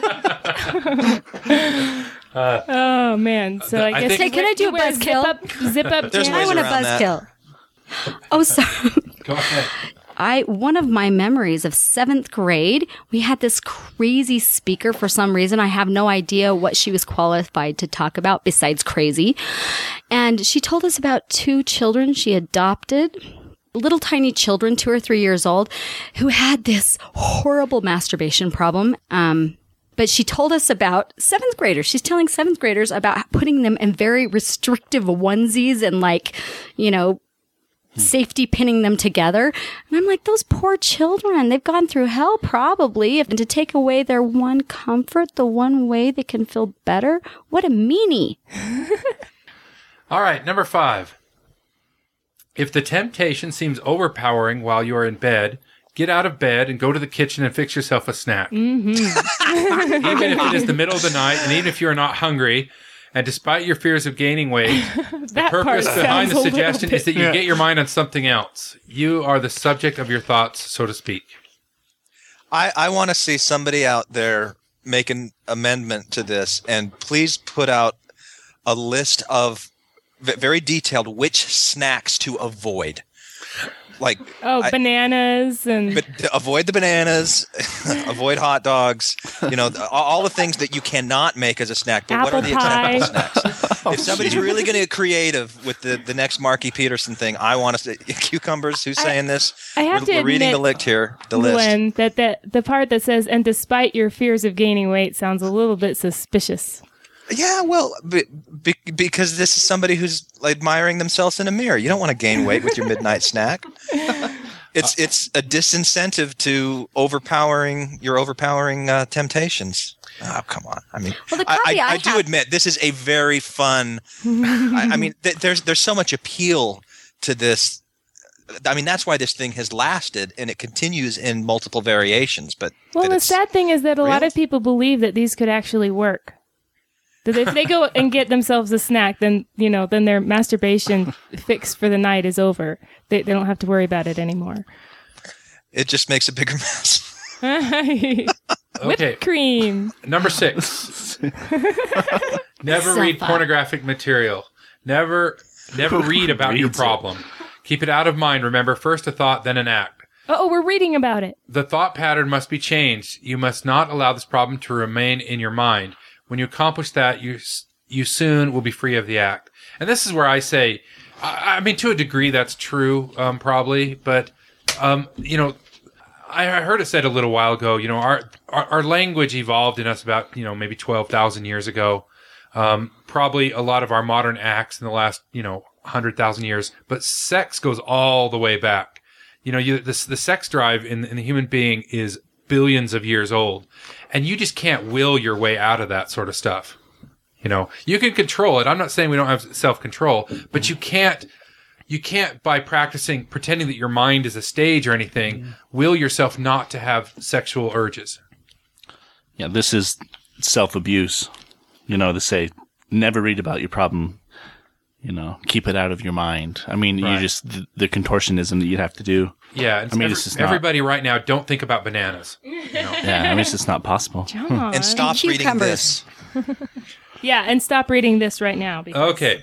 Number seven, put wholesome thoughts into your mind at all time. Read good books, church books, scriptures, sermons of the brethren. Make a daily habit of reading at least one chapter of scripture, preferably from one of the four gospels in the New Testament or the Book of Mormon. The four gospels, Matthew, Mark, Luke, and John. Above anything else in the Bible can be helpful because of their uplifting qualities. So you, when you see stuff like this, Glenn, you, you still think this is a big jokester writing all this. Absolutely. The more the more I read of it, the more convinced I become. All right. Eight, pray. But when you pray, don't pray about this problem, for that will tend to keep it in your mind more than ever. Pray for faith. Pray for understanding of the scriptures. Pray for the missionaries, the general authorities, your friends, your families. But keep the problem out of your mind by not mentioning it ever. Not in conversation with others, not in your prayers. Keep it out of your mind. Where's the one? Yeah, on- don't don't think about the problem as you're praying. Just think very hard about not thinking about it. But don't think too hard about thinking about not thinking about it because then you're thinking about not thinking about it will just lend you to think about not thinking about it even more. And God thinks that's pretty bad. So why don't you just think about that? you, you know, Did- so- did you major, see- ma- major Bittabom. No, uh, New Order 13.1 received a copy of this from his mission president when he Yeah. told the mission president about his problem with masturbation.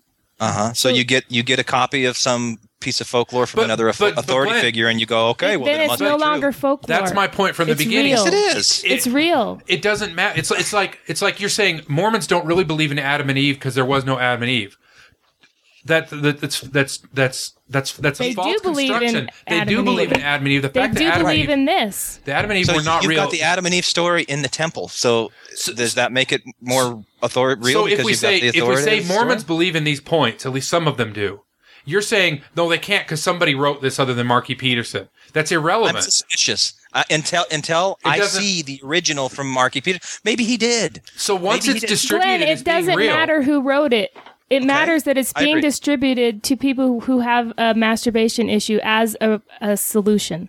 and it's still folklore. I mean, From the You're, church. you're thinking of a different definition of folklore than I am, but it's it's well, still it may folk- be, I- but I some guess- people are accepting it. Where's my? I need a drop for a Tom sigh. what, what, is it, what, is it, what does it matter that it's folklore? I mean, it's obviously taken as gospel truth by some. It's distributed as as if it's real. So, and that makes it real. What what I mean by folklore is that this has been created by someone other than who it's being attributed to in Mark E. Petersen, and it's continually being updated and changed. Like you, you look at all of the multiple versions that are on there. There's no consistency in in actually what's on. I mean, there's different versions that are out there. So which version did the mission president give the guy that wrote it on the on the on the board? The basic Which- suggestions are the same. Sure, Among but the there's some versions. changes on it. Okay, I but mean, it's and- basically the same idea. I agree. I, I think I said it really nicely at the beginning. I don't remember exactly what I said. The the, the sentiments are definitely part of the the culture, and it's it's like this revolving door. So Okay, I, I then- mean, but the whole church is that way. I mean, I don't, I don't understand why it's a relevant point. Everything in the church is that way. It all gets just passed yeah. along from one person And to the other. to the changed.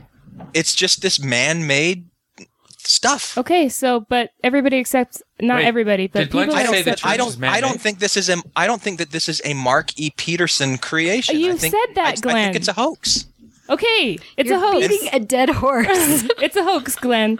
Let's Yeah. read it. I don't know. You, you read Marky Peter. He's got some other Yeah, singers out there. Yeah. I could be wrong. I've been wrong about other things. Yeah.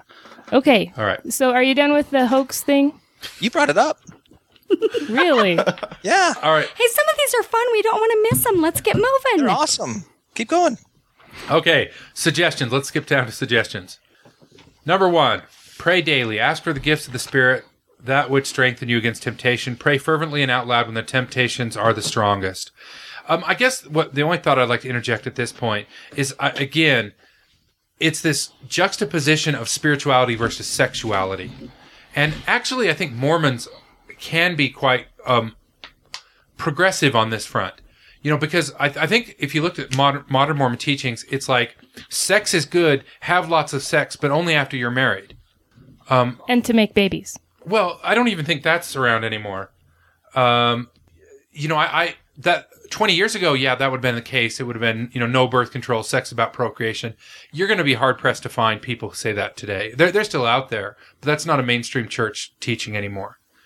Um, but, but, you know, this thing, but here again, they're saying prayer is over here, masturbation is over here. You can't be a sexual being and be a prayerful being in, in the same, in the same instance. Um, number two, follow a program of vigorous daily exercise. The exercise reduces emotional tension and depression are absolutely basic to the solution of this problem. Double your physical activity when you feel stressed increased. That probably would be the most helpful thing on the list. Depends on where you go exercise. and, where you're and, doubling and the your suggestions activity. seem seem less clownish. They seem less over the top than the than a guide to self control. Yeah, I agree with you. I had a mission companion that would do jumping jacks in the middle of the night. There yeah, you I had one that did push ups all the time. Wow. Hmm, you guys were just too hot for them, I suppose. All right. Three, when the temptation to masturbate is strong, yell stop to those thoughts as loudly as you can in your mind and then recite uh, a pre chosen scripture or sing an inspirational hymn. It is important to turn your thoughts away from the selfish need to indulge. Um, set goals of abstinence. Begin with a day, then a week, month, year, and finally commit to never doing again. Until you commit yourself to never again, you will always be open to temptation. This is, you know, they're, they're, I'm speaking just from personal experience. The longer you go, the more the drive to do so is overpowering. You you know, um, and you know, if you don't do it, you'll you'll have nocturnal emission. It's like you can't get away from it as as a male. So, I I you know, in in a way, to me, masturbation is like a sex control, uh, like a release valve, a sex control device. Um, otherwise, you can start getting Everything looks like sexy things. E- Yeah. Every person is like a turn on, and every doorknob looks tempting. And I, I, I'm not. I'm not. But don't you just get to a point where you just don't think about it? No, Are, are we talking? To, yeah, is that a question for me? Don't think about what. well, well, like if you're setting goals for abstinence, like I, I had a friend that made like a scripture snake type thing where he took construction papers, and one for every day, and hung it up in his room, you know, and like setting these very obvious physical goals where it was always right there in front of him, and keeping that that right there in front of him, it was always there. But w- w- when you stop thinking about it, I mean, I'm just going by personal experience too. It's not. I don't know. It just seems like it's not a big deal. Like if it happens, it happens. If it doesn't, it doesn't. A nocturnal emission, oh, what's the big deal? well, Glenn, I have but a it- question. Yeah. What helped you stop thinking about it? What were the techniques you used? Uh, it just it it didn't it didn't worry me anymore. Like I just didn't care. You, so was it you gave Wait. yourself permission? yeah. What do you mean you didn't care? It didn't matter if it happened or if it didn't. That's Okay, the so, key. yeah. If you care, then you can't. Wait, it didn't matter if what happened or didn't. Are you talking about nocturnal immer- immer- immersions or? I'm talking about masturbation. I'm, About I'm talking about like the, like you know, like setting goals of abstinence. Uh, But but even Wait. because I'm thinking back like as a as a missionary, and like there were times where I would set because what you were talking about, John, was was how the like the longer that you go of abstinence, the harder that it is to stay because there's like a drive to to do it again. Isn't that what you said? It increases over. It's My- so- anticipation. Even The with te- sex, but- it works. but my experience with that is that if I just stopped thinking of like if I kept track and I'm like, okay, I'm going on day 35, I'm going on day 36, I'm going on day 37. If I stopped keeping track of that, it just uh, like I didn't. I, it didn't, keep care- I track. didn't All care I'm saying anymore. is from, and I'm only speaking for me. I'm no biologist or sex therapist or anything. That for me, my sex drive will keep increasing. So, Glenn, you're you're arguing against um, suggestion number four that that by trying to keep track and setting goals and stuff actually makes it harder to stay abstinent. Is that what you're saying? Uh, mm, uh, I don't know. I I've I found that for me, just kind of stop. Well, like once I stopped caring about it, it just wasn't a big deal anymore. you know, I think you don't are know. right on as as Yeah. far as not caring. And that's how a lot of sexual impulses go. But it's also physical. I mean, But it was it was kind of. I'm sorry, Rich. Well, it's not It was kind of like letting go of all of this. and I guess I'm bringing up a lot of mission stories, but uh, I was privy to a conversation. So the, the mission president's wife in my mission is in probably most is in charge of the healthcare uh, and the well-being of the missionaries. One certain elder physically couldn't do any work, couldn't walk, was in physical pain, had to go to the doctor, uh, and the doctor says, "Well, you you know you need to masturbate," and that's that's what the whole problem Whoa. for him was. And uh, and I sat there and listened to the mission president's wife say, "But I mean, don't do that. I mean, obviously you can't. He's going to tell you to do this. Don't do that. Obviously." But What was know, any? Uh, were there any other options for the cure? Eat bananas. And I don't know what relevance that is. Could you get could you get a double cure if you combine the two? I think you could. so, I, and this wasn't for me, but I, but there were probably four elders that I knew on the mission that were had physical ailments for not being able to to have this release. And I guess nocturnally it just wasn't happening for them naturally, or or what. And I think, you know, going back to the first question that, that was asked, John, is there really harm in this? You know, what, once once you kind of let go and you go, there really isn't. It's really not harmful. And if if you can get past like the whole worthiness thing, you know, like my self policing, then then all of this, you know, setting goals of abstinence begin with the day and a week and stuff, all the all the stuff. I, I agree. That's a healthy Yes. attitude, Yeah. but the church doesn't That's have that not- healthy attitude. No, no, no. Right, right, right. All right. Yeah. Um, change number five. Change in behavior and attitude is most easily achieved through a change in self-image. Spend time every day improving your, imagining yourself strong and in control, easily overcoming tempting situations. So repeated the same thing. And once again, I, I would say sex drive is more chemical than it is a, a will to power. Um, seven. Be outgoing. Oh, six. Begin to the to work daily on a self improvement program. Relate this plan to improving your church service, to improve your relationships with your family, God, and others. Strive to enhance your strengths and talents. And this is the standard Sunday school answer again. You know, um, the solution to every problem is to pay your tithing and um, pray and read your scriptures, right? Obey and service. Um, be, seven, be outgoing and friendly. Force yourself to be with others and learn to enjoy them, as long as they're not um, masturbators. Apparently, though, because that number Yeah, one. gotta avoid them. Um, Screen your friends wisely. Learn to enjoy working and talking to them. Use principles of developing friendship found in books such as How to Win Friends and Influence People by Dale Carnegie. I've read that book. It's, it's sort of, it's kind of a little Machiavellian. I don't, is that, anyway. okay. Be eight. Be aware of situations that depress you or cause you to feel lonely, bored, frustrated, or discouraged. These emotional states can trigger the desire to masturbate as a way of escape. Plan advance in advance to counter these low periods through various activities such as reading a book, visiting a friend, doing something athletic.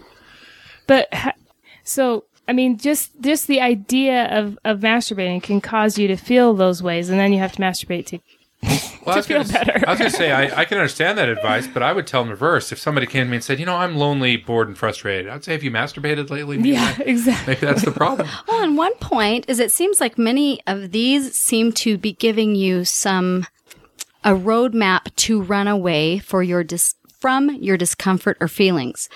And are the feelings really going to go away if you keep running? I mean, feel them. That's the and best plus, way like to John get rid said, of them. what a what you know what a good release masturbation is for some of those things, and then then right feel that's better. true and and that really has yeah and i really don't think masturbation has to do with it but they're taking very normal things about people that you have stress you have problems you have traumas that crop up you feel uncomfortable and they're telling you this is telling you you need to masturbate Right, it triggers the desire to masturbate. All right, let's get back Because into you the know crazy it's gonna ones. Number nine. We're you know, I, I did too, I did uh, read a study a few years huh? ago that that suggested, and I wish I had a reference on this that that masturbation can actually increase a sense of loneliness and desire if if it makes somebody feel like they're not worthy of being with somebody else. I mean, if if, if they already feel Right. alone by, by by- themselves, so it, it could there, there could be some merit there. well everyone's individual if it hurts you don't do it if you love it go ahead Yeah, yeah, but I, I think if it hurts you, don't do it is is is good advice. But you know, almost everybody has some aspect of their life they're not fully in control on, and you know, like if you, if you overeat, you can feel like terrible every time you overeat. But at some point, it's going to be more healthy to say acceptance. You need to work on the problem. Yes. And and and I, I would say everybody's got something like that. But sometimes it's the healthier thing to do. Say, you know, that's okay. I am what I am.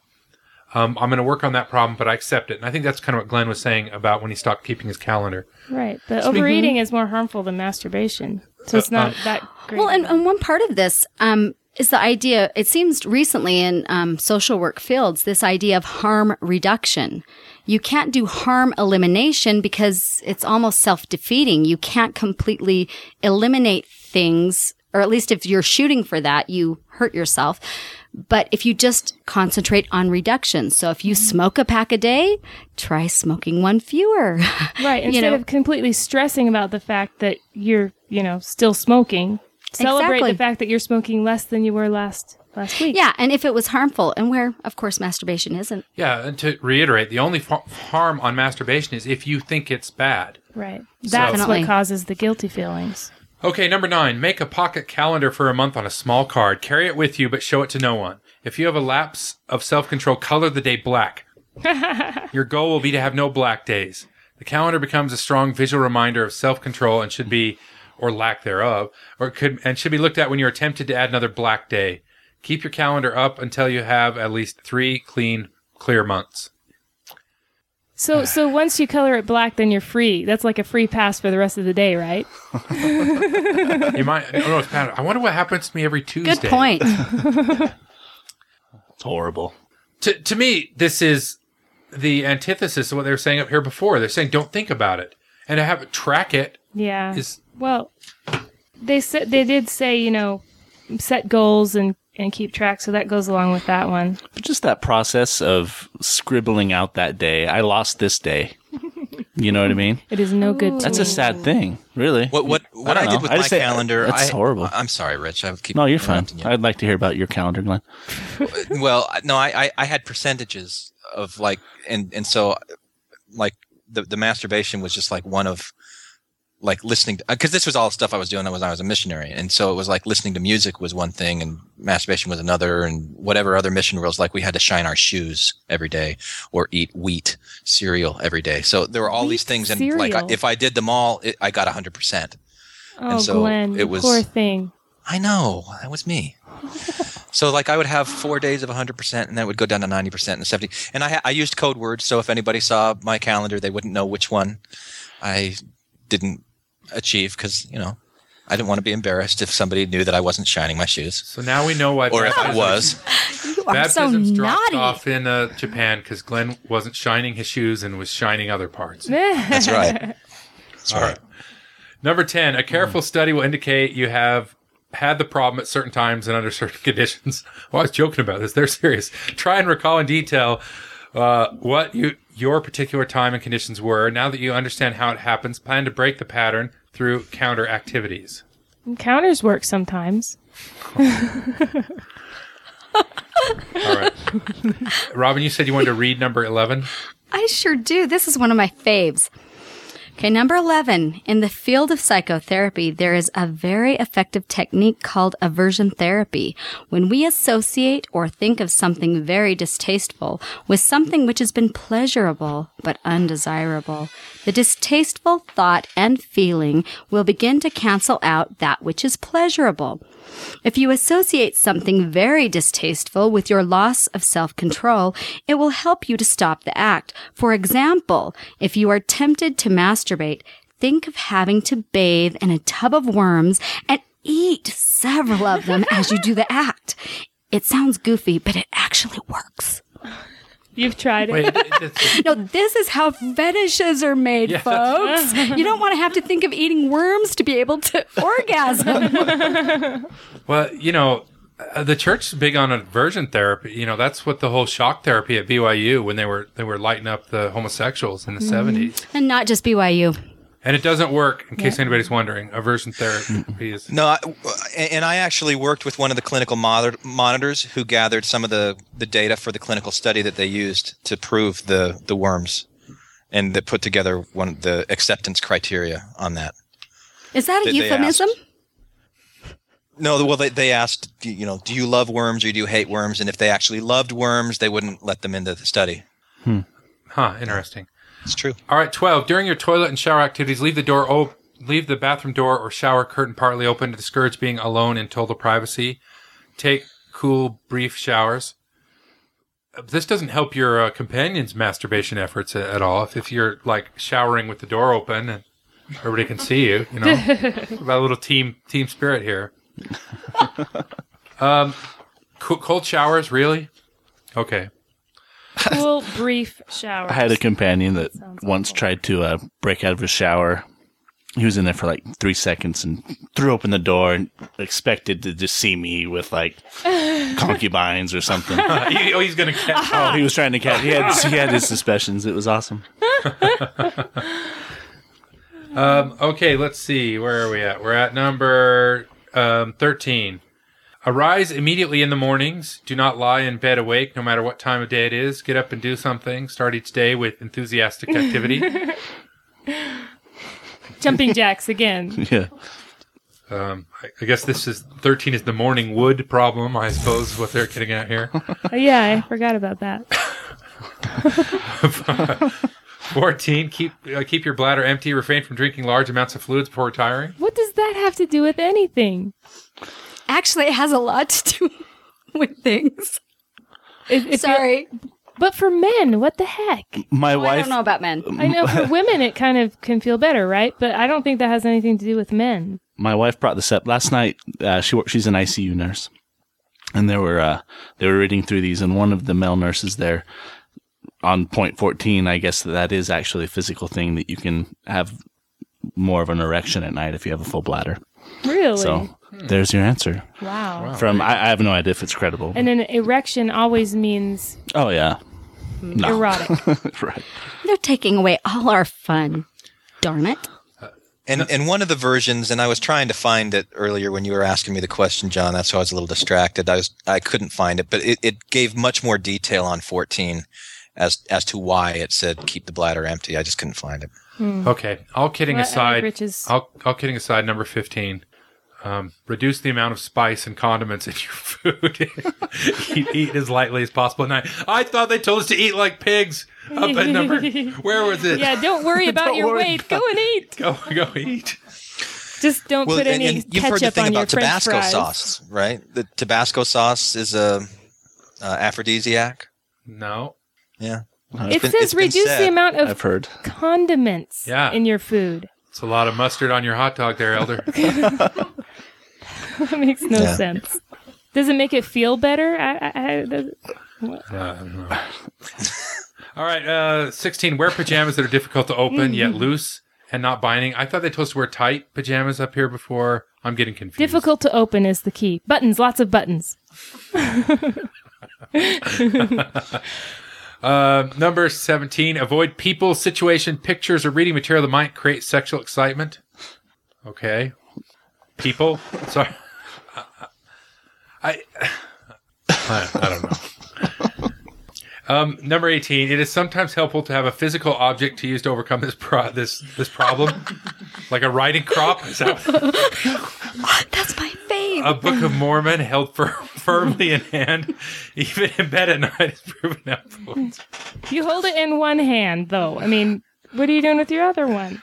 All right, maybe Glenn is right. Maybe it's okay if it's only one maybe hand. somebody's making this stuff up. Thank you. another ver- another version has a Bible instead of the Book of Mormon, and yeah, I mean, you know, the the the thing with this list is it it's very clever the way that this one's written because it starts out much more believable, and as you get towards the end, it starts getting a little bit more ridiculous. Although the worms, I think, takes the cake on this one. that, that one's that one's pretty. We're about one's to pretty number 19. In very Yeah. severe cases, it may be necessary to tie a hand to the bed frame With a tie. Oh, you didn't mean like a necktie? Yeah. Mm-hmm. Okay. In order, he doesn't want you buying actual like fur no, lines. just use your tie because you're a missionary, right? In order, the habit of masturbating in semi-sleep condition can be broken. This can also be accomplished by wearing several layers of clothing, which would be difficult to remove while sleeping. half asleep. Well, By half, half it's the- asleep. they're trying to get rid of the half asleep masturbation problem. There, people have done this. Missionaries have done this. What? Masturbated while they're half asleep? No, tied their hands to the bedpost. I believe How do you it. tie both of your hands to the bedpost, and then how do you untie them? You have your. Uh, Are you using your feet? kinky partner? You're, you just tie your, your, your the action side down. um, sorry. um, Some entrepreneurial p- person out there has to actually make this. like an easy, snappable elder cuffs. How to do that? Velcro would maybe be handy. Um, hey, bro, time me up. I just can't imagine anybody really, you know. Yeah. I, I don't. Um, set up a reward system for your success. It does not have to be a big reward. A quarter in a in a in a receptacle in a receptacle each time you overcome reach a goal. Spend it on something which delights you. and will be a continuing reminder of your progress. Something Um, that delights you for a quarter. Yeah. Yeah, it was a dollar in one of the other ones. That I, I'll stop. I, I, I would worry that people would think it's a swear jar and that I had a potty mouth. Well, and how about this? Uh, Well, my version, the one from uh, Light Planet, says, You can do it. The joy and strength you will feel when you do will give your whole life a glow of satisfaction and fulfillment. Isn't that afterglow? I don't know. It's spiritual afterglow, not the. All right, number 21. Um, do not let yourself return to any past habits or attitude patterns that are part of your problem. Satan never gives up. Be calmly and confidently on guard. Keep a positive mental attitude. You can win this fight. The joy and strength you will feel when you do will give your whole life a radiant and spiritual glow of satisfaction. I'm so sorry I came early. Some people do that. So uh, if Satan if Satan is like kind of the antichrist, then wouldn't he also be kind of lazy? Maybe, maybe how do we know he doesn't give up? I don't. Maybe, maybe he's just kind of like a. Maybe he is kind of lazy. I, I don't know. The, the, I this, I didn't see that line in the other ones. I kind of like that line here. Satan never gives up. You, you know the problem. Maybe it is there, and I just didn't pay attention to it. The It's even in italics. Yeah.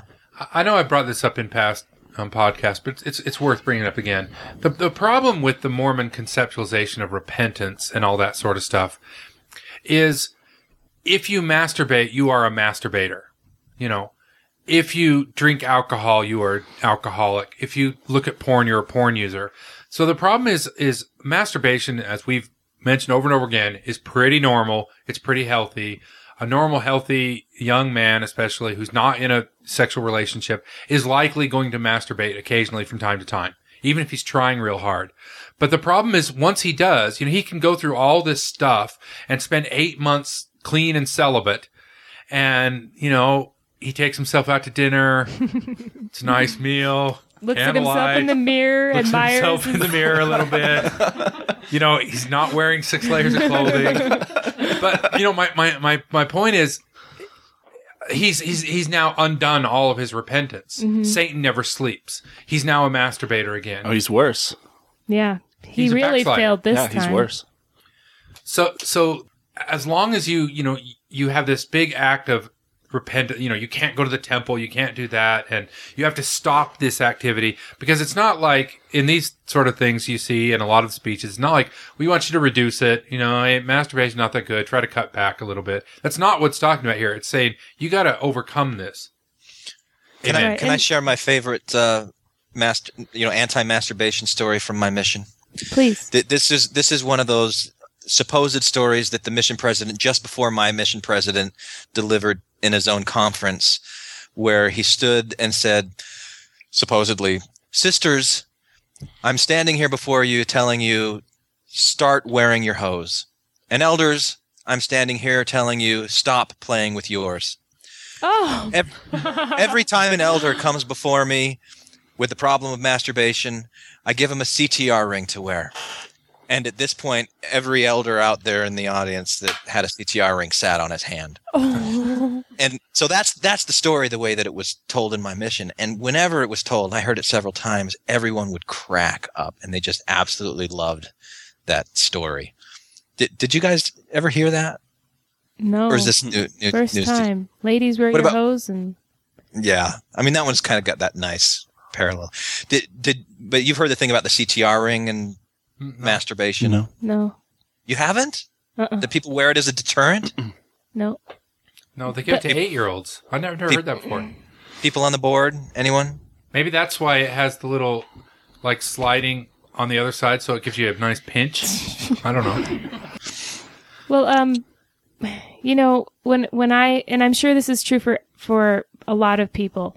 When I was um, a teenager and I was masturbating, I thought every, every time, and, and I would feel horrible, and I would think, well, if you know, as soon as I get married, then then you know that will just totally go away. It will not be something that I would even think about or desire. And and you get married, and it's still present. It's still something that serves a purpose, a special purpose beyond, you know, intercourse and relationships with with someone else. It's something. It's not always just sexual. It it serves a, a another purpose. I think a lot of times, and it it's kind of healing and soothing, like like Robin said.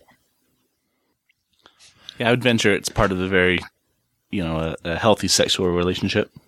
You know, I, I, I'm not qualified to make that statement, but you know, it right. is- it just be because you're masturbating when you're married doesn't mean that you're not having a fulfilling sexual relationship with your partner. It has, it's a totally different thing. Correct. And I remember seeing a family home evening manual that really incensed me, um, claiming that that's not okay in marriage. I'm like, well, what if you want to do it together? That's a mutual masturbation that works. Mm-hmm. But Right. hmm. It serves many. You have to have radical acceptance of yourself bec- before you can show that kind of love and acceptance to someone else in the way they truly deserve it, like you do. Mm-hmm. So, you know, I, I think for the, the the last thought here, you know, why why did we select this talk? Obviously, as Glenn has told us over and over again, um, it may or may not be um, as as real as someone have us believe. But I, I think I think attitudes about masturbation in the church and in society in general um, need to change. It, it, it's it's something that you know has been, and I, I think it is changing. You know, it's becoming very acceptable in the media. Um, you know, to to joke about and acknowledge masturbation. You would never see that like if you're watching TV in the fifties. Um, so so I, I I think that that's a positive change, and I think the same sort of thing needs to happen in the church. They don't need to like get up and and joke about it in sacrament or anything but I, I think it I think it'd be healthy to take it down a few notches. You know, once again, there have been some serious problems, and people who are, and even out there today, there are people who are seriously suffering for something that shouldn't be an issue at all. That there is a lot of guilt and there is a lot of um, self-loathing, and and there's a lot of people who would otherwise be great spiritual contributors who are who are tied up around this issue. And they probably end up masturbating more because of that self self loathing. Right, and the church needs to send out a letter that says something like this, you know, from the first presidency. Bishops can no longer ask anybody about, you know, masturbation. That's a private thing. It Nor won't can be they a consideration discipline. on, yeah, it won't be a consideration on worthiness. Um, don't ask, don't probe, don't grope, don't, Don't did you say don't grope? what- what- whatever. I guess my mind. You lost my- me on the my- probing. My mind was somewhere else. I for a think minute. I think even then, I mean, it, there's there's still so much that's permeated the culture. E- even bishops not asking about it, I, I, I just don't think that would be enough. Yeah, I, mean, that- I, I think there would have to be a more proactive approach to it. I mean, I, d- I don't really see it happening, but Well, they need to stop time. telling kids, you know, about self abuse and, and, and things like this. And they should, they should, if they're going to talk to kids about sex, they should mention masturbation as a great, um, safe outlet for their sexual feelings. Well, definitely. Well, I think it starts with the parents. Uh, You know, th- th- with the parents, and if if you are able to have uh, may- maybe the support of the bishop, and well, I don't know, who cares? I, I'll stop. I'm being Let me add a little. But if you really do push the self abuse, what's the next logical connection? What you do to yourself is considered abuse. What happens when your spouse does it? What is it then? It seems to make a logical connection that you would then start connecting that with abuse. And how healthy is that in a marriage? Yep. I, I do see a growing trend, trend. It's probably a very small movement, but among like New Order Mormons who are going into interviews with their children, um, who say, you know, I'm not going to allow the bishop to interview my 13 year old daughter unattended. And I think that's probably a good move. If I was going to give people advice, I would say that. If you're still in the church, you know, it's not a bad idea to sit there and say, you know, there's there's nothing, Bishop, that you um, you know, you can't ask in front of me. And then if he asks something like that, say, uh, uh that's, don't ask about that. Because I, I, I do think that we, to be healthy in any relationship, you need boundaries. And for so long, the church has abused their boundaries. Um, and they need to reestablish good, healthy boundaries with their membership. Um, and this is one that the church needs to stay the hell out of it. It's none of their business, and um, it doesn't cause any problems. And it's it's just it's just stupid. and It's just silly.